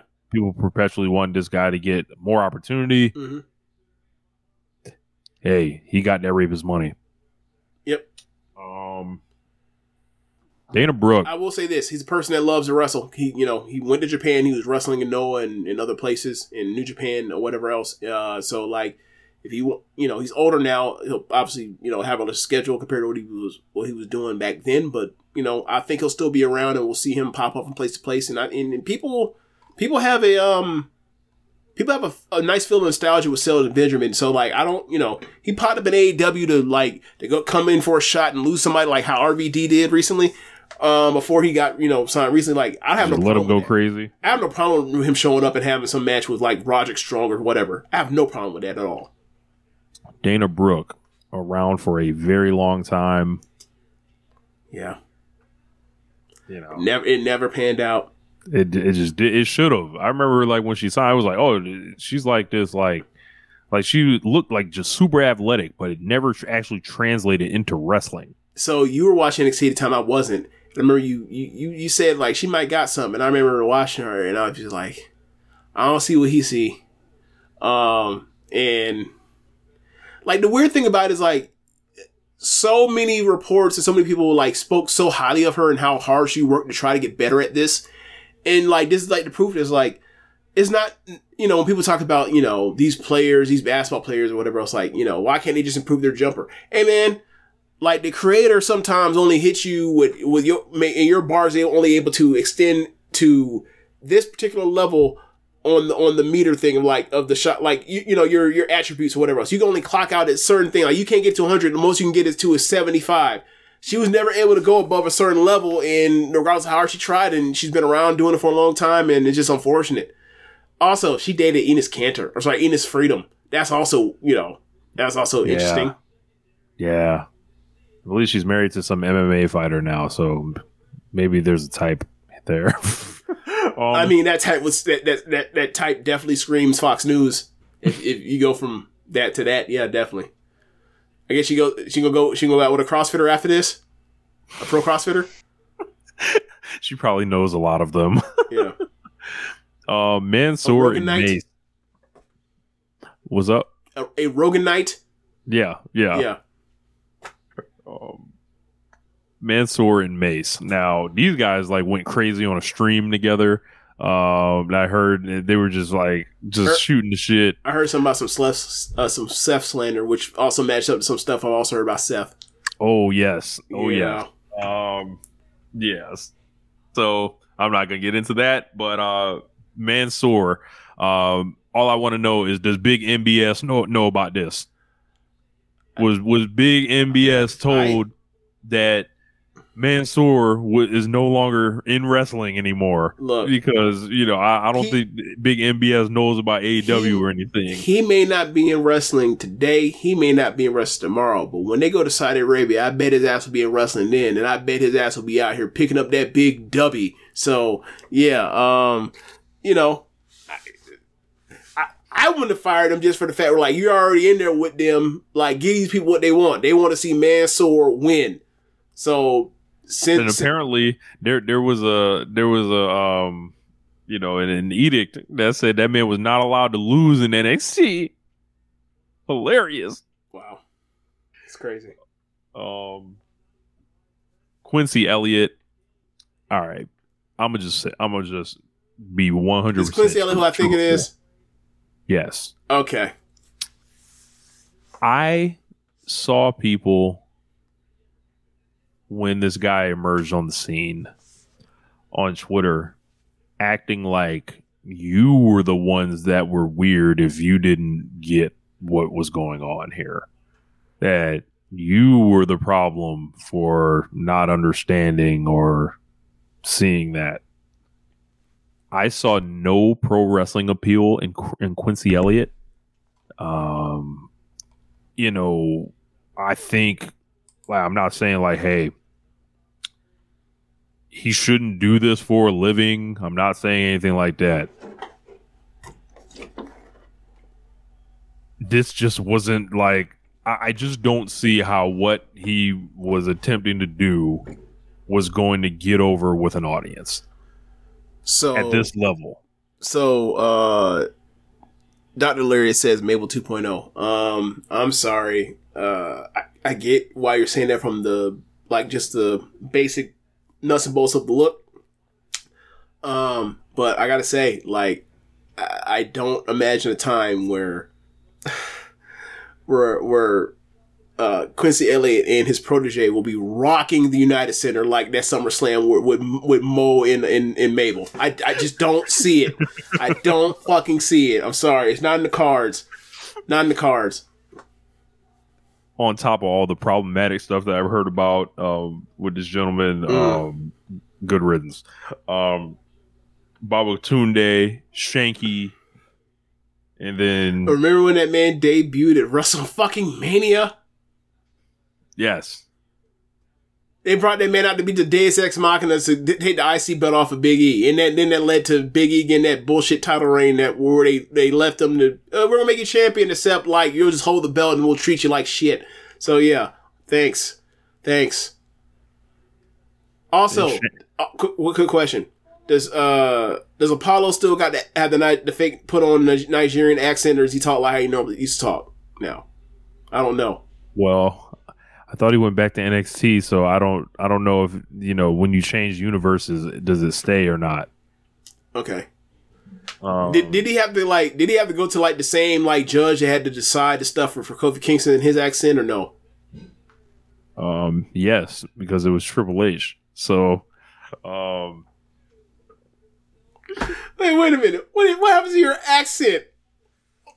That shit is hilarious. That shit's hilarious. He's like, hey man, I'm tired of doing this fake accent. I'm not even. I'm like, I am Ghani and I'm not Jamaican. I'm tired. I'm stop put. I don't want to do this anymore. I don't want to do this. I don't want to do this stereotypical shit. All right, well, let's make a joke out of it. How we get out of this? I know you can stop doing that shit.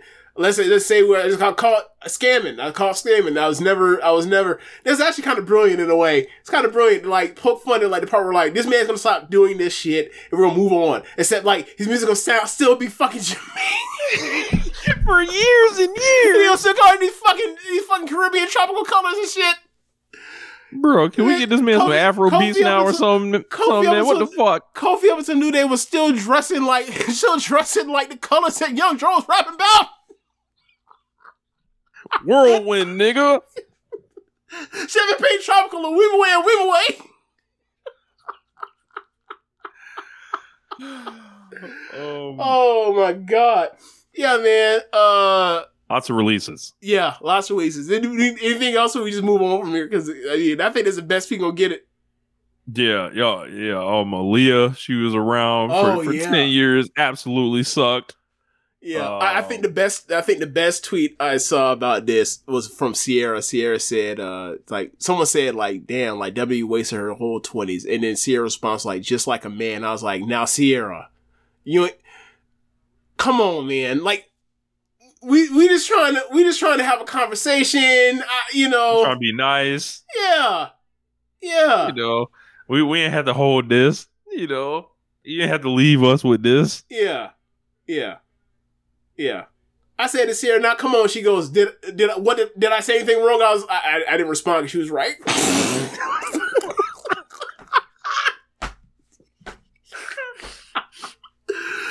uh, bro. Um, I think it's like I think they should really seriously consider like overhauling the NXT program as a staff, record label, and crew. There were so many people on that list that were produced by the Performance Center that amounted to less than nothing.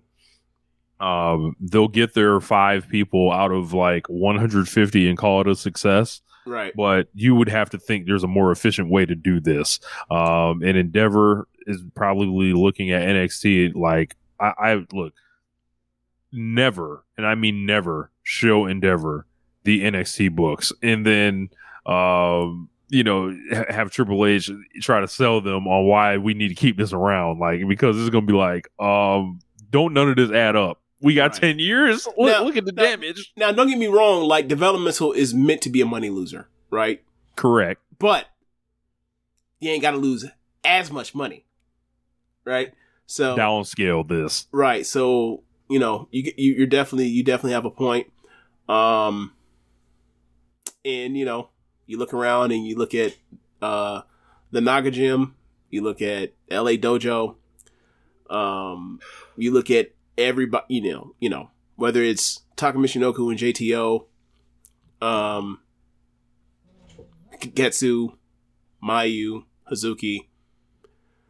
Like you look at the people that churn out wrestlers all around the world, and it's like, how come seemingly every place that produces wrestlers churn out wrestlers better than the the, the worldwide leader?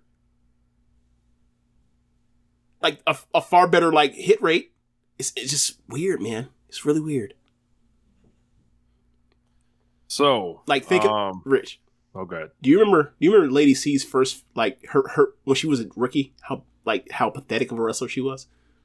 Uh, I don't remember how Okay. bad it was really for her. She, it was bad. It was bad. But like, how many people you look at what she has been like the last eighteen months or whatever else? And it's like, how many wrestlers and how many wrestlers have the PC produced that have like better cage matches than her? You know what I mean? Like, it's just, and that, and that's just Lady C. Like, come on, man. Like, Clark Connors and and you know Kid and you know you you are Yumura and freaking you know Gene Blast and even Wato, even Wato. You know what I'm saying? yeah, this is a uh, it's a barren wasteland in a lot of Yeah. as- aspects. You know, they'll teach you how to lift some weights though, Yeah, definitely. They won't teach you how to. They won't teach you. your ACL. You know. yeah, or fuck up your shoulder. Yeah. Um, so there was another pro wrestling show uh, that happened this week. Uh, it was from a new company, uh, American Joshi company called Skabon, I believe is called, or Sukeban, The- yeah.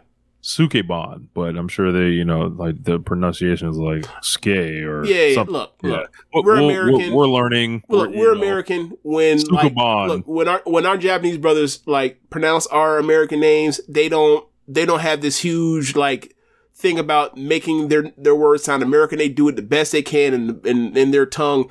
I don't feel the same. I don't feel like I need to because they ha- do it that way. I don't feel needed. We have to try to attempt to butcher their language. I'm sorry. I'm doing the Zach best I saving can. us with Zach saving us with the pronunciation. It is Skabon. okay. Okay. Um, so they ran their first show this week. It was live on TikTok. Yeah. Uh, I pulled up the TikTok as it was happening. I was like, I can't exactly do this because it's like not like uh like the refresh rate was like it was okay. Awful. Stream It- was like- awful. You couldn't hold Yeah. it on on one tw- or uh, on uh 1080. If you put it at 720, it you might drop frames or might boot you out. You had to just put it to auto or put it to like 360 Yeah. Yeah. So that I was like, I'll from just the PC, when. not the phone. The PC oh, okay. I was laptop. I using. mean, yeah, I was using the phone when I when I pulled mine up. So I was like, eh, I'll just wait. yeah. So luckily, the the video link popped up on YouTube uh, a little while later. Yeah, so a couple days That's the, the current version I had. So like overall, what I was watching, like um, so I had uh quite a busy weekend. I was in Massachusetts over the weekend. Uh, flew back Sunday, and I had you know connecting flights and stuff like that. So I got home and I was like, all right, it's only ninety minutes, so I'm gonna watch this thing. Uh, but you know, I guess I was jet lagged and it caught up to me, and I fell fell asleep during the middle of the third match. Mhm. Um, and I but- can see what that mesh would put you to sleep too. so um i i thought this thing was interesting um i think it is a cool thing in a in a company that is worthwhile and should exist Yeah. and if there's something to open just more um spots for uh japanese women's wrestlers uh in a something they enjoy and they get paid and can ultimately like make money on whatever like you know small level this is like and kind of become some somewhat of like a novelty thing because it it does not really feel like like re- like pro wrestling it like it has the outline of pro wrestling like yeah there's time limits there's factions there's you know obviously wrestling matches Yeah, and yeah. stuff like that but it does not feel like it's a living breathing it's very contained to its own like universe and i feel like Right. you're gonna have to like pay attention to the lore i think Yeah. with this thing to really get the most out of it Right. right um I I thought it was cool. Yeah, yeah. Arisa Nakajima coming out to mother. So like they had a bunch of uh non-cleared music uh, in this Right. thing, which was pretty funny. playing look, Um, playing the Pat Benatar and the Joan Jett. Yeah, I look. Um, a lot of the aesthetic choices in the music I really enjoyed, or whatever else. Um, and then we'll get into the wrestling later, but there's something there, like just from there's something there just from the visual, like looking at the groups, looking at the groups' aesthetics, how distinct they are as as collectives and also inside of their um, unit and also as individuals that stand out. Like Midnight Player on the Vandals makes all the sense. Owie makes all the sense in the world. Like she looks cool. Obviously, you know she has the Takumi Iroha haircut that we all fucking love. Yep. But it's like she looks she looks like somebody, and you want to see, and she looks mischievous or uh, mischievous, mischievous, mischievous. That's the word, mischievous. Like I'm putting mysterious and what mischievous. Like it looks. It, there's something there. Like seeing um dangerous li- liaisons, all of them, except for maybe Risa, all of them like these are all badasses that will cut corners to get the job done. I, I can't wait to see what these evil motherfuckers do. I, I'm into that.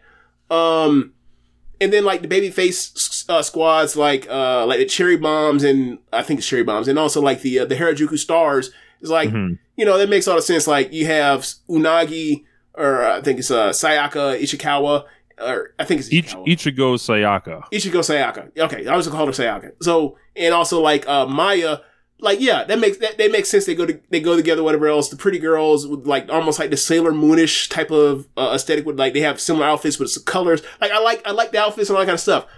Um and like you know some of the some of the, and I really like the opening match with the comedy and he got over their their characters and their factions as far as like who they are and what they do and everything and you and and also uh, I forgot what Yoneyama's name is in in in Sukeban but like it got over a lot of stuff. I just and I did like the post match angles for most of the stuff. Otaku Chan. Otaku Chan, yeah, that's right. Because she has like the spinner cap or everything. I, I I liked all of that. Um, and I'm not necessarily like dying for this thing to be a knockdown drag out. I'm not expecting this to be a Seatley main event five matches in a row. It's not, right? Um, I just feel like they're doing they're doing storyline telling as far as like this person just came in, what faction they belong to, do they want to join factions, and then you see, you know, and then you go from there. Also, the descent or what led to the upset victory in the main event that leads to the title match between Nakajima and uh and Sayaka. Cool. They're telling stories in the ring, right? Like this is one of the things that like they didn't do with say uh Nomads last year or two years ago. Um I just wonder how how what rated these shows going to come at us to where we can actually like dig our teeth into actually getting a feel for what this promotion actually is supposed to like. This is just the the the beginning, and we'll see from there. Because like I'm lukewarm on the beginning. I'm willing to give this another chance. Uh, because I did like the opener. I did like the uh the third match between um Stray Cat and Midnight Player. Uh, it was fun seeing the X was Konami. Um, it was funny also seeing Konami basing like a throwback to what her young girl gear was when she was, you know, uh, trained by and working underneath uh, Asuka Kana. Uh, but like you know to see that kind of talent in the ring, to see Konami in um in Miyuki Takase. Taka- uh, I forgot what Takase's uh, name is. I was because it's Takase Queen of something. Hearts. Actually, no. Queen of Hearts. uh, yeah. Yeah, it's Queen- Queen of Hearts Queen something Hearts, Takase. Yeah. uh uh to see her and, and also uh the third person there and they have a match where they're just basically Saki. like they're going through the motions uh Yeah, and and, I- and that three way it was like that's disappointing because I know what Takase can do. I know what Konami can do. Like they're they're great wrestlers. So yeah um Yeah. I thought whether the of wrestling comes the wrestling has to come around eventually and I think it will but because they're focused more on getting over the characters right now. But it's but um and I don't necessarily mind that. I'm just like okay that's fine. This stuff's working so far for me to get it's done enough for me to want to watch it again but if it's going to be more of the same for the second thing I, I might I might tap out Yeah, I think this will have an audience um, that is looking for an entry point that maybe Yeah. feels like stardom is too overwhelming with the amount of events that they Yeah. have and like the seemingly like very deep uh you know storylines that Yep. people, people were just like, yeah, man, I They date back I to just- other promotions. yeah, they're just like, yeah, I just can't, you know, sit through whatever. But like, I can imagine people if this catches like on YouTube or TikTok the right way, this actually kind of becomes something that I think a lot of hardcore Joshi fans will end up resenting. Um, I, You're Like- right. like they will we- see it and be like, hold on, this is people be like, man, I really like this stuff, and like this is the stuff I, you know, this is cool. Like, Right. and they be like, hold on, why y'all ain't never like none of this shit? Like, it's it's gonna get yeah. real, like You're something right. like that Usher, like that, like that, that, that, y'all, y'all, y'all made this this shit for them, like, You're right. I didn't even think about that, but you're right. Um, oh, you know, like I think some of the Lucha Underground comparisons or uh glow, the glow I, the glow I get from the aesthetic, obviously the, the wrestling's still better. Um I but the Lucha Underground is like this is pretty self-contained. If they talk about like relationships people had in the past, they'll talk about it and make it into their storyline that's happening in front of you right now, as opposed to let's go back, let's go back, let's go back, and have someone that you know on a podcast like this explain what happened in, in Acrest Girls, right from 2006 or 17. So yeah, um, I I agree with that, and I think that um in whatever form or fashion, like uh this existing and this succeeding will be good. Because obviously we know what the situation is, how dire it is, uh the scene is in Japan, um outside of Stardom and Tokyo Joshi Pro. So yeah, like this is a way for them to for a lot of these wrestlers, or some of the best wrestlers in the world, to continue uh, being able to do this uh for a living as they're already probably you know working a a full a, a real gig as opposed to you know being pro wrestlers. Fine by me. Uh and look those the the matches or whatever else they'll come like I don't, I'm not saying it's going to turn into you know um the fucking um Grand Prix or anything like that but like they'll have banger matches and memorable matches based off of like these characters and their interactions and the fallout from them turning on each other and that kind of stuff.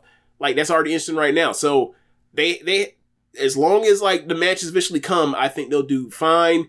And obviously, you know, the bar is very low for the for people that do not watch Joshi wrestling. Um as far as knowing how talented these people are. Like I'm sure they've heard of some of these people from, you know, the magazines or whatever else. People, you know, see the Joshi freaks talk, like us talk about these people in stardom or wherever else or whatever else. But it's one thing to hear it, it's another thing to finally see it.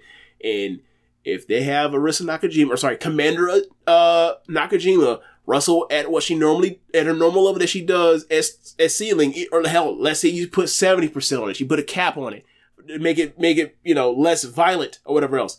People are really going to enjoy what they see if she's the first champion. Um, so yeah, uh, I'm I'm like I said, I'm gonna give this uh, a chance or two more. Um, and like I like what I've seen in some aspects, but like you know, at this point, like with all the wrestling that's around, um, I think it's smart for them to have gone with this route as opposed to being like we're going to be, you know, a standard church promotion, uh, with young girls going out there getting their ass kicked and squashed out and bringing you know you doing her normal you thing as opposed to crush you. I I I think this is for the best. I think this is for the best. Now. I think there's a chance. I think this is more. What do you call it? Uh, this appeals to more. This has a chance to reach more people, a lot more people. So yeah, it it doesn't have to be you know Stardom uh, uh, American version. It wouldn't. It doesn't have to be ran like how I would run if I had a, a five million dollars in my back pocket, right? So Mhm. yeah, I'm I'm I'm good with that. Um, yeah. So like, I, I I'm gonna check out the rest of the show, and I'm gonna check out whenever they do a new one. Um, it looks expensive. It I'll say that. It does. Um, like they are booking buildings in New York. I think they drew like 750 people. That's what they um, claim. That's what they say. It's yeah, the- I, I'm they- sure the that's what they attendance folks like JD will run this down and Yeah, figure yeah, it out. Yeah, yeah. I remember we, we we regularly talk to people like JD and Velcash that like look that, that will look at frame by or look at like year by year photos of venues and events and old numbers. Be like, hey, bro, you saying this number is bigger than that old number? You look at these crowds, that crowd smaller than, than the old crowd, or what, what's going on? Um, Yeah. so like you know that seven that seven thirty that sounds dubious to me, considering like how many uh tickets did that NWA All Women's Pay Per View sell? Like a thousand. Eleven Yeah, it was it was not great. Right. You think that I don't? I, I'd be surprised. Obviously, there were a different uh, group of people involved with this, whatever. But to say that like they would do that high percentage uh, compared to that, obvi- really, really surprised me. I don't know how many people would have to fly in to make this made, make that, make that work. Like, And also, I I think don't- It would have been everybody that we know and we talked to on Twitter had to fly in to get to the sound. so, like as I far would as the Joshi shit, I think they gotta they gotta try to market this in a way to where it's like this New York thing, like that you you have to see while you're in New York, or uh, or stable it, like or stable it to like whatever big events are you know happening in pro wrestling, and Yeah. hopefully grab somebody and be like, hey, I want to check this out. right. Like if you want to staple this to like you know uh, all out, you know, or double or nothing, or I'm yeah. wondering who who's behind this. Um, and I'm sure we'll eventually get more clarification on that. I feel like I have a couple leads I can follow that may get me close to the answer. So I'm going to probably try to follow up on that and see what the um, you know, kind of see what's behind this, i Mhm. if that's possible. But um, yeah, man. So AEW Grand Slam was last week. Um, that was uh, Wednesday. Yeah. Um, and it was an awesome show. Um, and I thought like there was a lot of kind of hand wringing going into it. Um, I was looking, you know, I I wasn't necessarily a fan of like the whole tournament that happened with Joe leading MJF and all that. Um, but the Claudio thing and Eddie sold itself to me. Uh, the Jericho and Sammy thing I was really up for. Mhm. Um, so let me pull the uh, the card up here. Um, at least I know the beginning. The opening match was, uh, I believe the opening match was the was a Claudio and Kingston match, and the second match was Jericho versus uh versus uh Guevara. Yep. This thing was like a mini pay per view, five matches. Yeah. Um, not a, a ton of like backstage stuff. So we opened I, with. I uh, thought they did get used to going backstage, like to get people to you know walk through the crowd or whatever else, and then come back to the ring for match. Like I thought it was, a, I thought it was nice. It reminded me almost like of. It's not the exact way that like takeovers were done, but like in a way where it's like, there's a match, let's go, let's cut to something quickly as a buffer, and then come back to the ring. Yeah, so we started excuse me, uh, with Eddie Kingston and Claudio Castagnoli opening with the big All Japan style entrances, walking them in from the back. Um, you know, saying what's up to their partners essentially, and then heading out there dressed like Misawa and Kawada.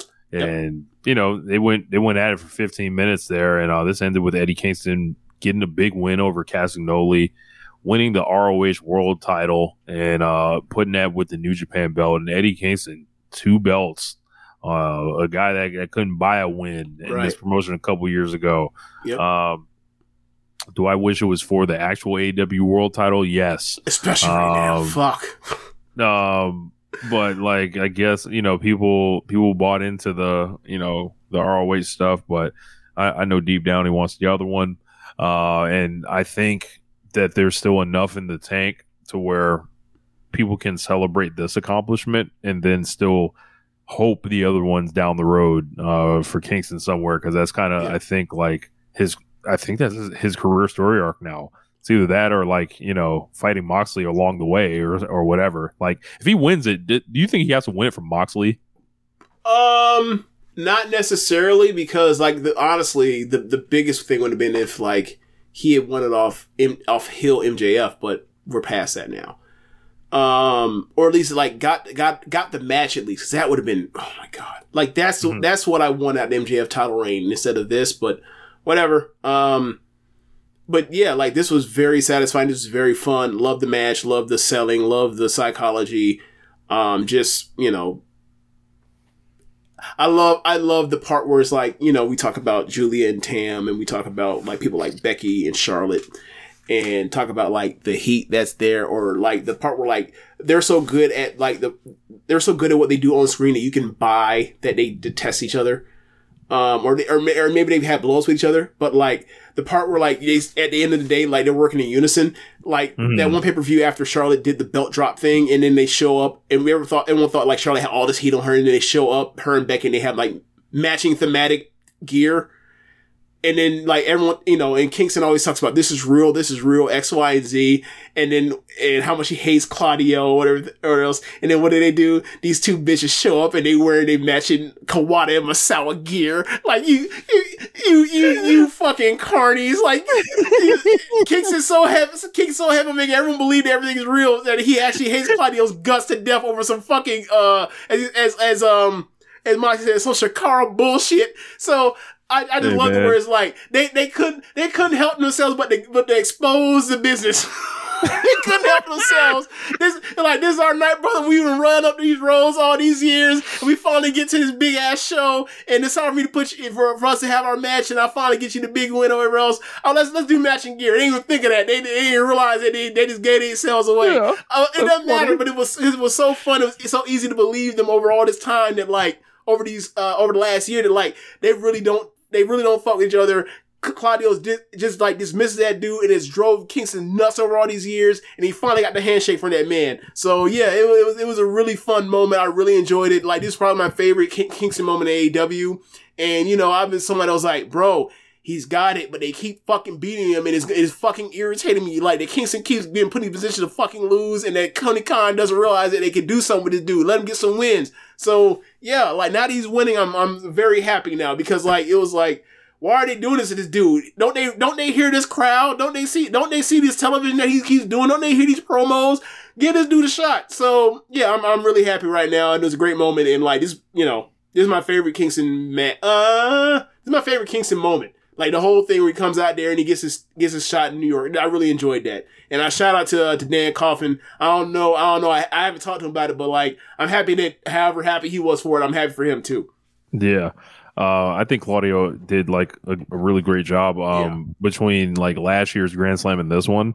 Uh, you know, kind of getting like to show his his value um, and being like a, a model wrestler uh, the whole time in the ring, out the ring, and like you can you can launch him elsewhere now. Um, you know, and and keep doing like cool matches to where like he's this mountain that people need to climb over. So, um, you know, that's right up his alley. Um, up next, we had Chris Jericho taking on Sammy Guevara in a match that I had wanted to see for a long, long time, and for me, it did not disappoint. I was I was totally into this thing, and I was like just wondering what would happen. I thought it was so cool. Uh, shout out to my man Montez. He got to uh, perform uh, Sammy Guevara's song. I didn't realize that that Um, was him rapping over all these years. I had no idea. Yep. Um, so I thought it sounded really good. Um, you know, sometimes you get people rapping on the songs and there's like, you know, the stadium, like the timing is off. Like, you know, he, he had that shit. So shout out to him. Um, and Sammy comes out with the light jacket, kind of like Jericho. Right. Uh, I, I, like that touch. He basically shows up in like uh, WrestleMania 19 Jericho gear, kind of, and this is like almost a re- a redux of that entire match. The post match, definitely. And it was just like I, I thought this was a really cool finish, shooting star press into the code breaker. Um, you know, Sammy was picking Jericho up. Um, you know, throughout the match, Jericho was like hanging right there with him. Uh, this thing was wrestled as a babyface babyface match, but we, you know, find as often times at the end of a babyface babyface match, something happens. Like, so um, Jericho ends up getting the win. Um, and I did. I was like, oh wow, he won, and you know, I was like, all right, cool. And then Sammy, like, I could just tell they were just standing in the ring too long. I was like, bro, he's gonna he's gonna do something. Like, there's got to be something that happens here. What do you know? He kicks the man in the groin. Uh, I all the WrestleMania 19 stuff comes flashing back to me, Mhm. and it's like, man, this is the end of Jericho and Sammy. Really, after four years in this company, I was like, all right, let's do it. Like, and you know, Don Callis comes strolling out, and I'm like, wow, like the the the, the sales pitch worked, and then I started thinking, this nigga Kenny Omega is a genius. He's like, all right. This, you know, I'm about to one by one hand select this heel factory when I got this fucking belt next year. I'm gonna fight Sammy, Takeshita, and Ospreay, and whoever else. but this this uh this Callis unit is growing by you know the month seemingly. Um, I like the move for Sammy. I I did like the fact that he was a babyface and turned you know a lot of those reactions around that people I you know thought were really dug in. Like Yeah. I think he did a good job this summer of like you know reminding people like, hey man, I'm raw in the ring, and th- people weren't gonna hold up the the weird hate of him forever. I felt like, and he did a good job with that. Could he have remained babyface longer? I think that would have been good, but. yeah. J- Jericho's done a lot of yo-yoing himself, uh, like as far as like you know losing matches and then alignment and stuff like that. Maybe it's good for him to be a babyface for a little while. Yeah. Um, you know, I was, you know, for a while I've been into like the idea of having to help like re rebirth the tag team division like Guevara in um in uh, Garcia. And then, you know, they talked about like, you know, we're going to have a match and then we're going to have, you know, and then we're going to, you know, reform the sex gods. I was like, okay, I'm cool with that too. Uh, so, you know, I was actually into that. And like, that was a part of the, the, the, the part where it's like, okay, he's turning heel. That sucks. He took that from me. You asshole. So good job. Um, yeah, like that's a killer. That's a killer crew. If Guevara's your third best worker, that's a good fucking faction. So, so yeah, uh, I'm, I'm with it. Um, and then like my immediate thoughts is like, oh, so they finna have, they finna have Jericho. They could be like, they gonna have Jericho and, and Omega like team up to go get this nigga Callis. And I'm like, I'm with that too. go, go So- beat his ass. Look, I'm V, look. V trigger that man and then put that man into the walls. Or or uh, V trigger, or excuse me, give him the um the the Judas effect, and on the way down, Kenny's timing that man perfect with a V trigger. That's what you do. to the side of the head. Um.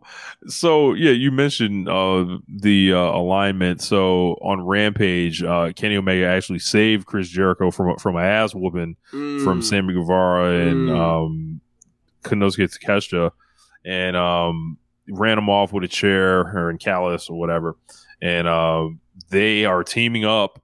Does now- mean Jericho finally shows up on BTE?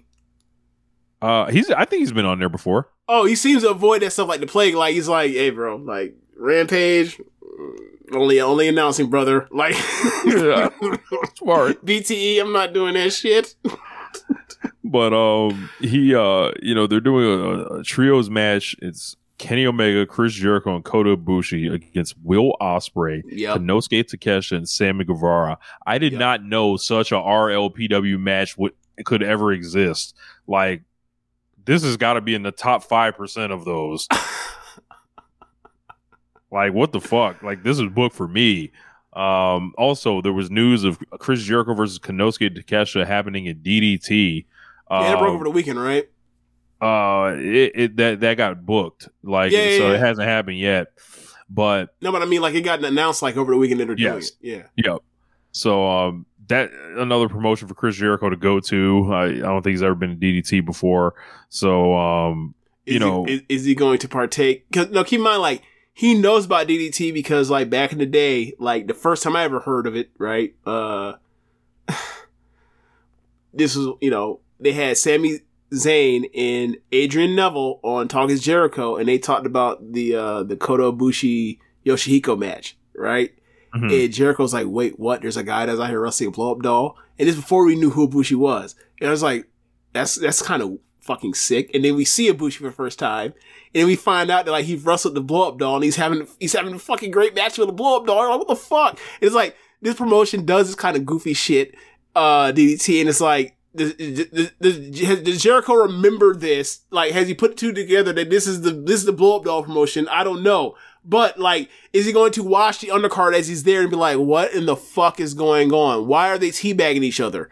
What is happening? Bruh, I think it's Chris Jericho. He's be like, bro, let that man do more than one DDT show. I guarantee you that man do some foolishness. That man do anything to get over. Look, man, I ain't trying to see Jericho in pheromones. I'm just not. I'm, I, I can't. I can't. yeah, you right trying to see him on a bicycle? Uh, no, I'm not. I don't want to see him on a bicycle either. In fact, what I want to see is is uh, Kano on the bicycle and then slapping and slapping Takagi's ass, uh, or slapping the shit out of him some more. That's what I want to see. Um, Look, Chris anyway. Jericho definitely wants to do a train fight. Definitely wants to do one of those.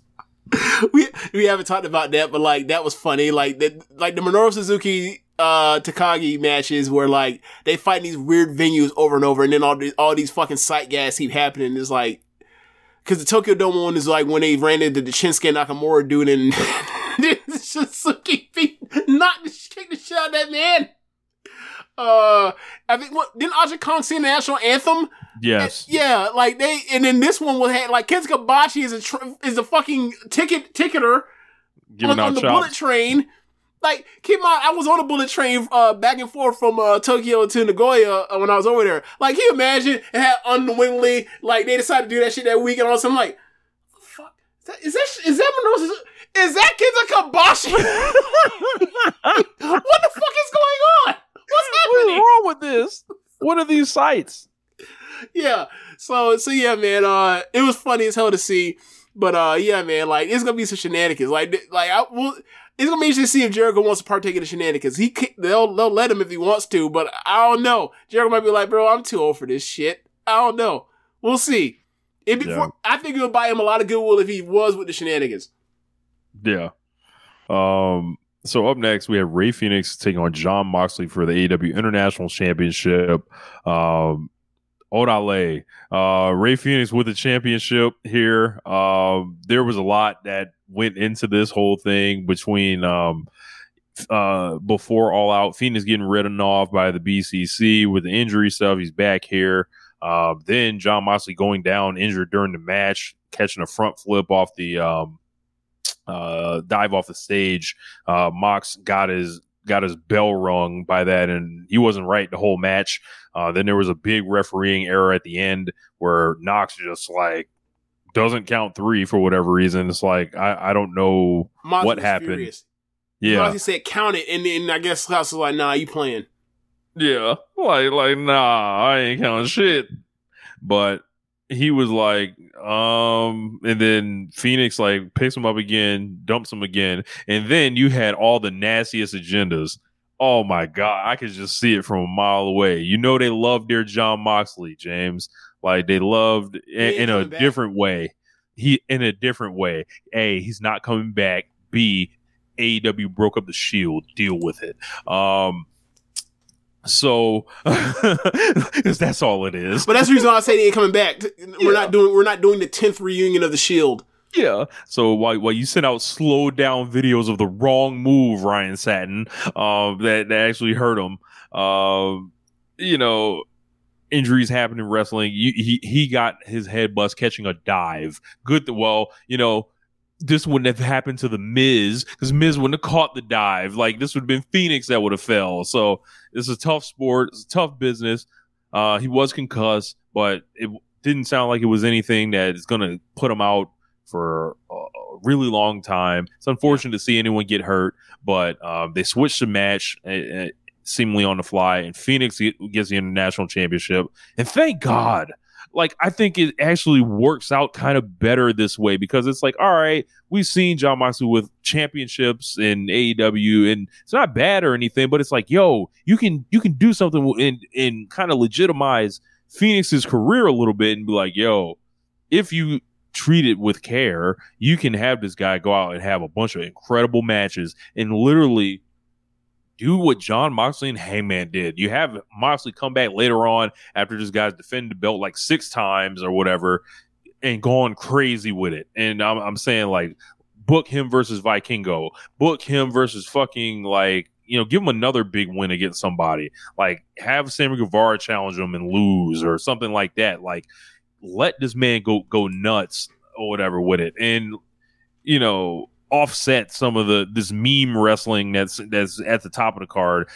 Let, us keep that international belt pure, you know, Bro. uh, so to say. Book him versus literally anyone. Like I for years now at this point, I have lamented that how automatic that Fenix and Penta are as singles wrestlers or as tag or as a tag unit or as a trios with with uh pact in um, Death Triangle that is like they often seem to be unappreciated in ways where it's like, oh, they'll go out there and they'll have their their four to f- four to five star match or whatever else in a big spot on pay per view, and then like they'll win or they'll lose, and then it doesn't really matter. They'll just be put into the next thing and we'll just move on.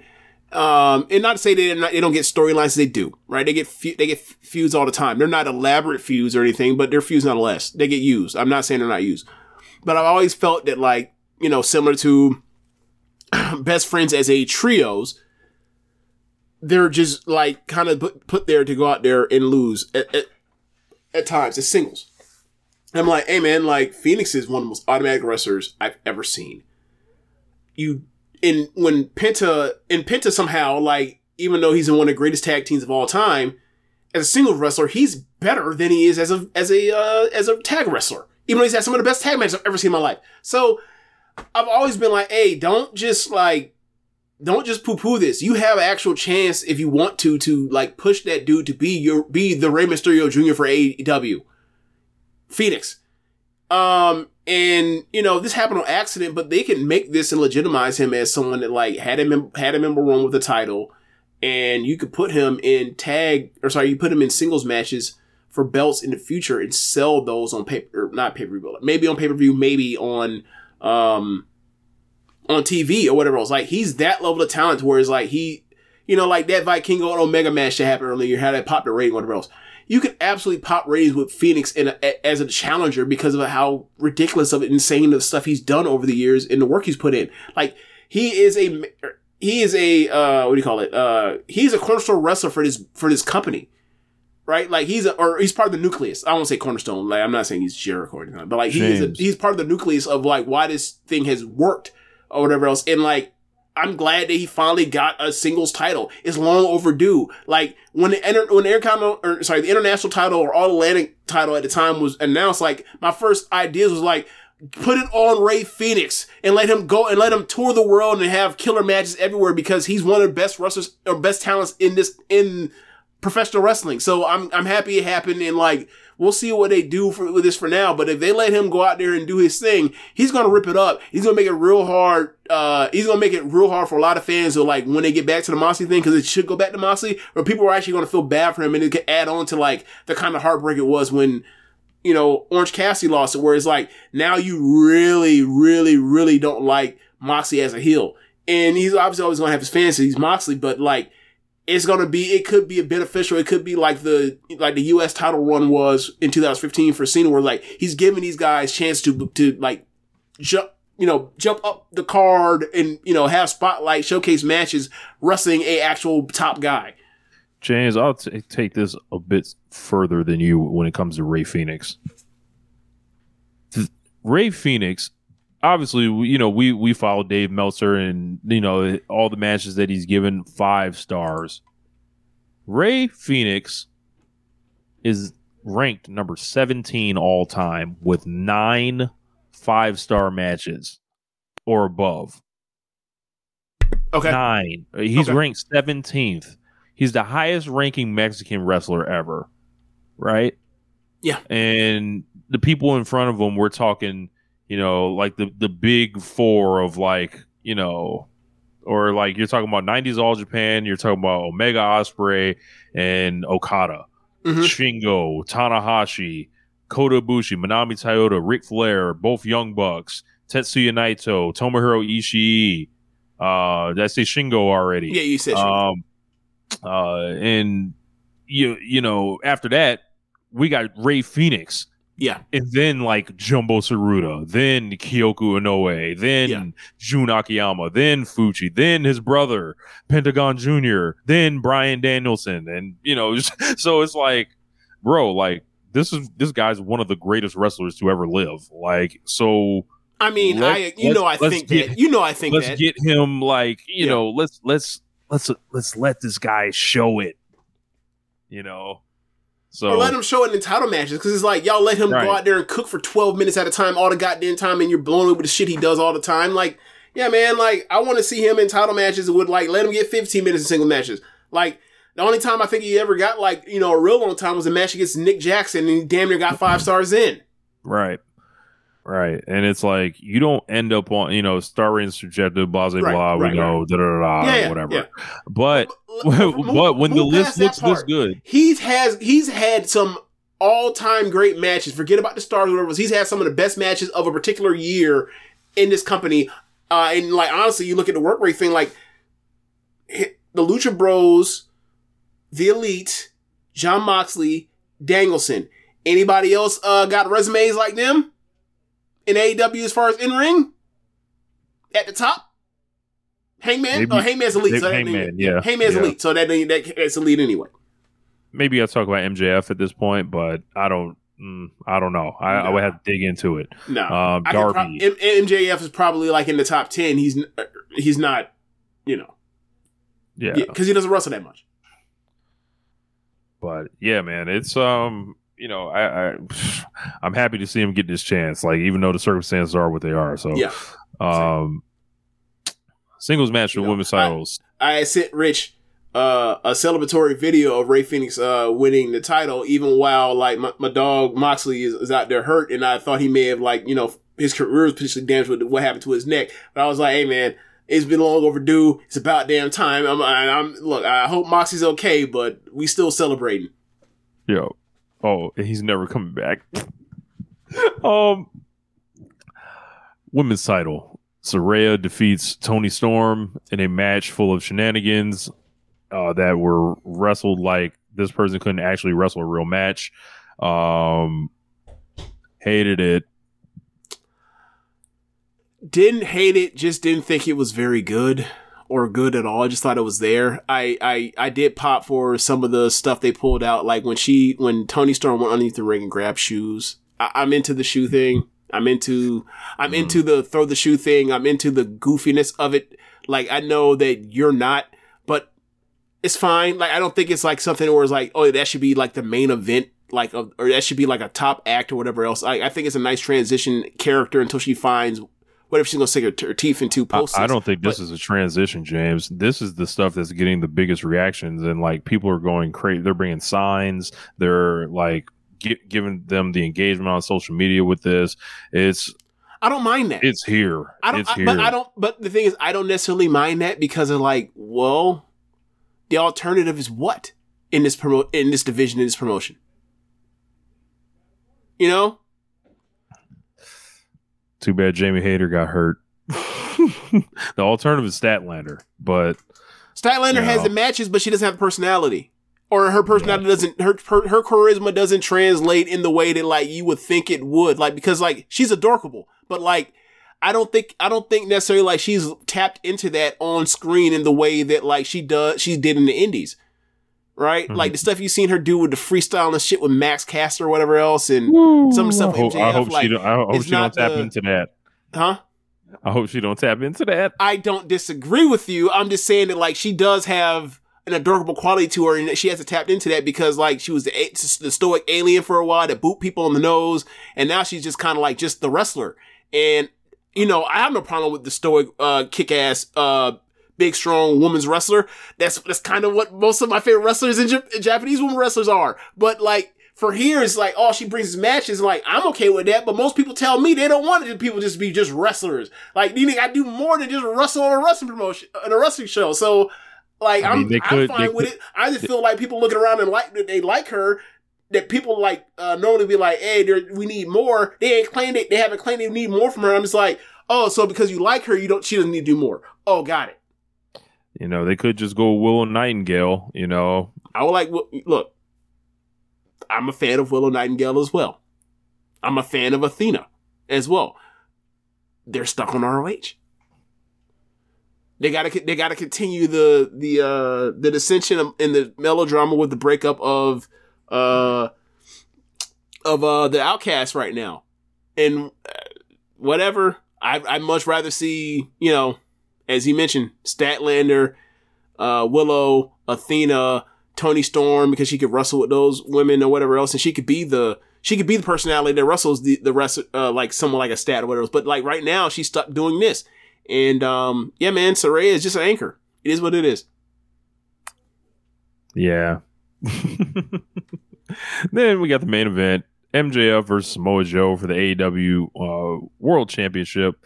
And James, I spent like 10 minutes of this match actively feeling like I didn't want to pay attention to the screen. well, he's wrestling in a t-shirt again in the main event of Arthur Ashe. So, I mean, I, I don't necessarily blame you. Uh, what I will say is I'm pretty sure I like this match more than you. Uh, however, a lot of the problems you're going to have with it are some of the same problems I have with it as far as the grand picture of it. Like, if if MJF is going to be our scumbag and, he- and we're going to cheer from him, cheer for him, and the heat was that he would always have these dirty finishes where like no one ever really, you never saw who the better man was. And then overwhelmingly, as he's a good, the good guy now, he gets his ass kicked by the bigger, stronger, overwhelmingly powerful Samoa Joe. And he has to take every shortcut under the sun, uh, to, to finally win. It's like, well, that was a, that was a storyline when he faced Mox, and then ultimately it proved that he actually wasn't worthy of being the champion still because Regal had to help him out with the fucking ring. And he what's he doing? He's a good guy, and he's going back to the fucking ring. Can I see him actually beat somebody when he's at, when, when he's actually trying hard, except for Adam Cole because Adam Cole can't beat anybody worth a damn in his promotion? Like I'm I'm the story, I get it. it, is WWE backwards reverse psychology of he's the bad guy, we like, but he, or he, sorry, he's evil, but he, but we like that he's evil, so he gets to cheat and do all this and cut all these corners. Meanwhile, the other guy that's getting cheated is the heel, and all he's doing is retaliating uh to what the what the the good guy is doing. Is reverse psychology is basically like the bloodline uh in war games or whatever else, and uh they're the good guys while they're the evil ones. It's the same shit. It's it's it's the backward stuff, but I don't know if people actually called it out because it's AEW and like we don't actually call a spade a spade a lot of times with AEW. It's or not on this show, but in other places. So like it's all kumbaya or whatever else, but it's it's fundamentally fucked to me, and I don't enjoy watching this fundamentally fucked stuff even though I did, even though like I understand, like I have WWE brain, so I understand the psychology of it, and I'm fine with what they did. I just know that like I don't want to watch this. For but the crowd reacted to it, so it worked. Yay! Right. Um, I'm just flummoxed that th- th- it continues to get the reactions that it does. It got Um, good drama with the near falls. I will say that. They absolutely like near fall. That's why I say like I don't hate the match because like the near falls of them. Oh my God, he got he, he got caught cheating. The good guy got caught cheating, and he's about to get, and he finally got hit with his own ring, and he actually deserves lose. He's an asshole that's been cheating all. Ga- oh my God, he's gonna. And people fell for it. I never for a second thought Joe had a chance. to I- win. I he never lost thought either. to a motherfucker they fired. Uh, that they knew they were gonna have to fire when they walked him out the ring. So like, no, of course he's not gonna fucking be the champion. So yeah, um this thing with the the choke out at the end and then Samoa Joe shakes this man's hand after getting royally fucked. over and over and over from the in the first act, second act, and third act. I was like this is damn near as bad as Sting getting hit in the face with a sledgehammer by Triple H It's and then shaking wor- his it's hand. technically worse because Joe it's for the punch him in title. face. It's for, It's the, for the title. title. It's for the title. He got screwed over by two guys. He never uh, brought a second guy. It is it's actually worse because like that match with uh you know the sledgehammer the, the sting whatever that was actually a no DQ match. Like we just thought it was this honor for Triple H to do that because it's like to showcase the immortals. MJF is like you know it, it's it's a Wednesday, so you know what that means. I, I'm finna give you some. I'm, I'm not that. I'm not finna show you who the better man was. I'm just finna move on to the next thing and do a house show match yeah. or, or give house house show effort for half the match. Like it's really weird with him because like you can't say he's not trying. He's taking these crazy ass bumps in some of these matches too. But it's like, and and then you know it stretches he'll come out here and he's trying to give you like the you know the good closing finish stuff whatever else. And like I mentioned, like it's a really creative and really really suspenseful and drama filled like near falls whatever else. But like it's just. I I do not enjoy some of these open like the first and third acts uh, of this stuff, and um, you know, I'm I'm really like left. I'm really often left wanting more uh out of MJF. Um, at, at, this point for me, I'm literally just putting it in a box now. I'm like, all right, man, it I'm works. just It's gonna not for me. like I'm just gonna send it over there because Yeah. I know what I'm interested in Yeah, in this company. it ain't that. Yeah, and it ain't that. Like Yeah. I, I want to see the you know the, the Omega versus Callis stuff. I want to see um, Eddie Kingston. I want to see Chris Right. Jericho, Rey Fenix, BCC, yeah, like all these Swerve, Hangman, like Right. all that stuff. Like literally, uh, just about everything else uh, is is on point for me right now. Danielson and Starks, like Mhm. uh, I heard Collision was was great this week, the best one yet. Mhm. Um, so it's like I feel like they are firing on all cylinders. And personally, with the MJF thing, I'm like, I'll just whatever. I don't have to go crazy on it every week. But if they do it at like the main event of some like big show, I'll let them have it. Right. This was, you know, more of the same kind of, but like I would say this was I'm better than the this is better than the all in match. I I think, but uh, I think people. I think more people that aren't of the thinking that that match was rotten mhm. think that that like that match is very polarizing. I think this match is less polarizing. I'll put it like that. Mhm. Even though I think like the action in uh the first match was at the high end was better. Mhm. Um, I just think, but there was less stopping and starting in like, am I a good guy? Am I not a good guy? Do I need to tell the story out loud? Like it was, it was a, it was less of the of the tropey stuff in um in this match. There was still tropey stuff, but it was it wasn't that like the it was far less at the expense at the expense of the real drama and the real action. So yeah, um, I like this match more. I think more people like the other match a lot more. Uh, and I don't, I don't necessarily, and I get it. Um, because they're into the story. Um, and I'm into the story too. It's just I did, I just hated all how all the stopping and starting and and like grown ass men can't and like grown ass men in a in a fake sport can't like decide that they can fight each other as hard as they can until Uh, without One of them dies, As- no. as a- right? Like you know, like you know, I, I'm sorry. Like, look, man, I watch motherfuckers go to war for for or not go to war because I can't say that. Like, I see each other out here trying to you know bash each other's brains in for, for three hours every every weekend on Saturdays and Sundays. And after that, they fucking do the jersey swaps, right? Like, you know, I, I don't know why. I I understand that's that's supposed to be the drama, but like, can it be to where it's like it could be for like five seconds where it's a bit of hesitancy, as opposed to like it takes thirty seconds to realize what the fuck you want to do while you're in the middle of doing it. You know, um, whatever. But yeah, like you know, I, I it's not for me, but it's wildly successful for them. And I can't not for it, right? the same thing with like you know the fiend stuff with with Bray Wyatt. It's like, look, man, it's not for me, but like people are eating it the fuck up, and so it's working. And um, you know, variety, spice of life. I just wish that like this was lower on the card or whatever else. I just don't like it that it's the main event stuff. But whatever. Yeah, I- I, think there's just a lot more for my sensibilities that's that's elsewhere. Yeah. And um, you know, Wrestle Dream is coming up this Sunday. Uh, we're Yeah. kind of running low on time, so Yeah. we're, we're gonna we're gonna not do a preview for that, but definitely don't miss next week. We'll do the review and all that. Uh, I'm gonna have to find a way to watch that because I'm gonna be traveling like Sunday back from you know out of town again. So um we'll we'll figure that that whole situation out. But um yeah, I, I think that's it, James.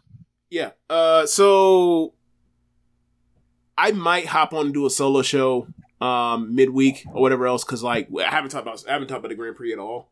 Um, and like Yeah. the last month of it or six weeks of it. So catch up on that. Give the give the go home scenarios for all of it because like the final shows were um Sunday. The final show was Sunday before the the the final. Um, this is going to be on Saturday. So I'll do that on Thursday or whatever else. Put it up. Give you the, the scenarios. I'll do a mini preview for uh, Wrestle Kingdom. Not Wrestle Kingdom. Wrestle Dream. You got to be careful with that. Uh, and then um, and then you know it's probably like an hour long show or something like that. Maybe maybe hour and fifteen. Who knows? But uh, do that. and I'll put it on the feed and everything, and then like we'll just review both on Monday and just have a little show of tons of great wrestling because like that Wrestle Dream show is fucking stacked. And you know how these Grand Prix shows go. Like this could be the best week in pro wrestling between two pay per views uh, we get all year. Love it. So yeah, uh, thanks for watching, y'all. Uh, be sure to on whatever app you're using listen to this. if uh if you're watching from the stream, uh you can go to you can go to uh the podcast and go to the link to Red Circle because I, I was looking at the thing. It's like oh our our, our, PayPal or uh, our Cash App ain't up there, but like if you know if you know those or whatever else, like you can go there. But like you can't, like go to our Red Circle and go hit their donation link there. Um, let's other shows on the network. Besides One Nation Radio, you have Keeping It Strong Style and All Things Elite. Thanks for listening, y'all. Later. Thanks for 11 years, James, and rest in peace, my dad.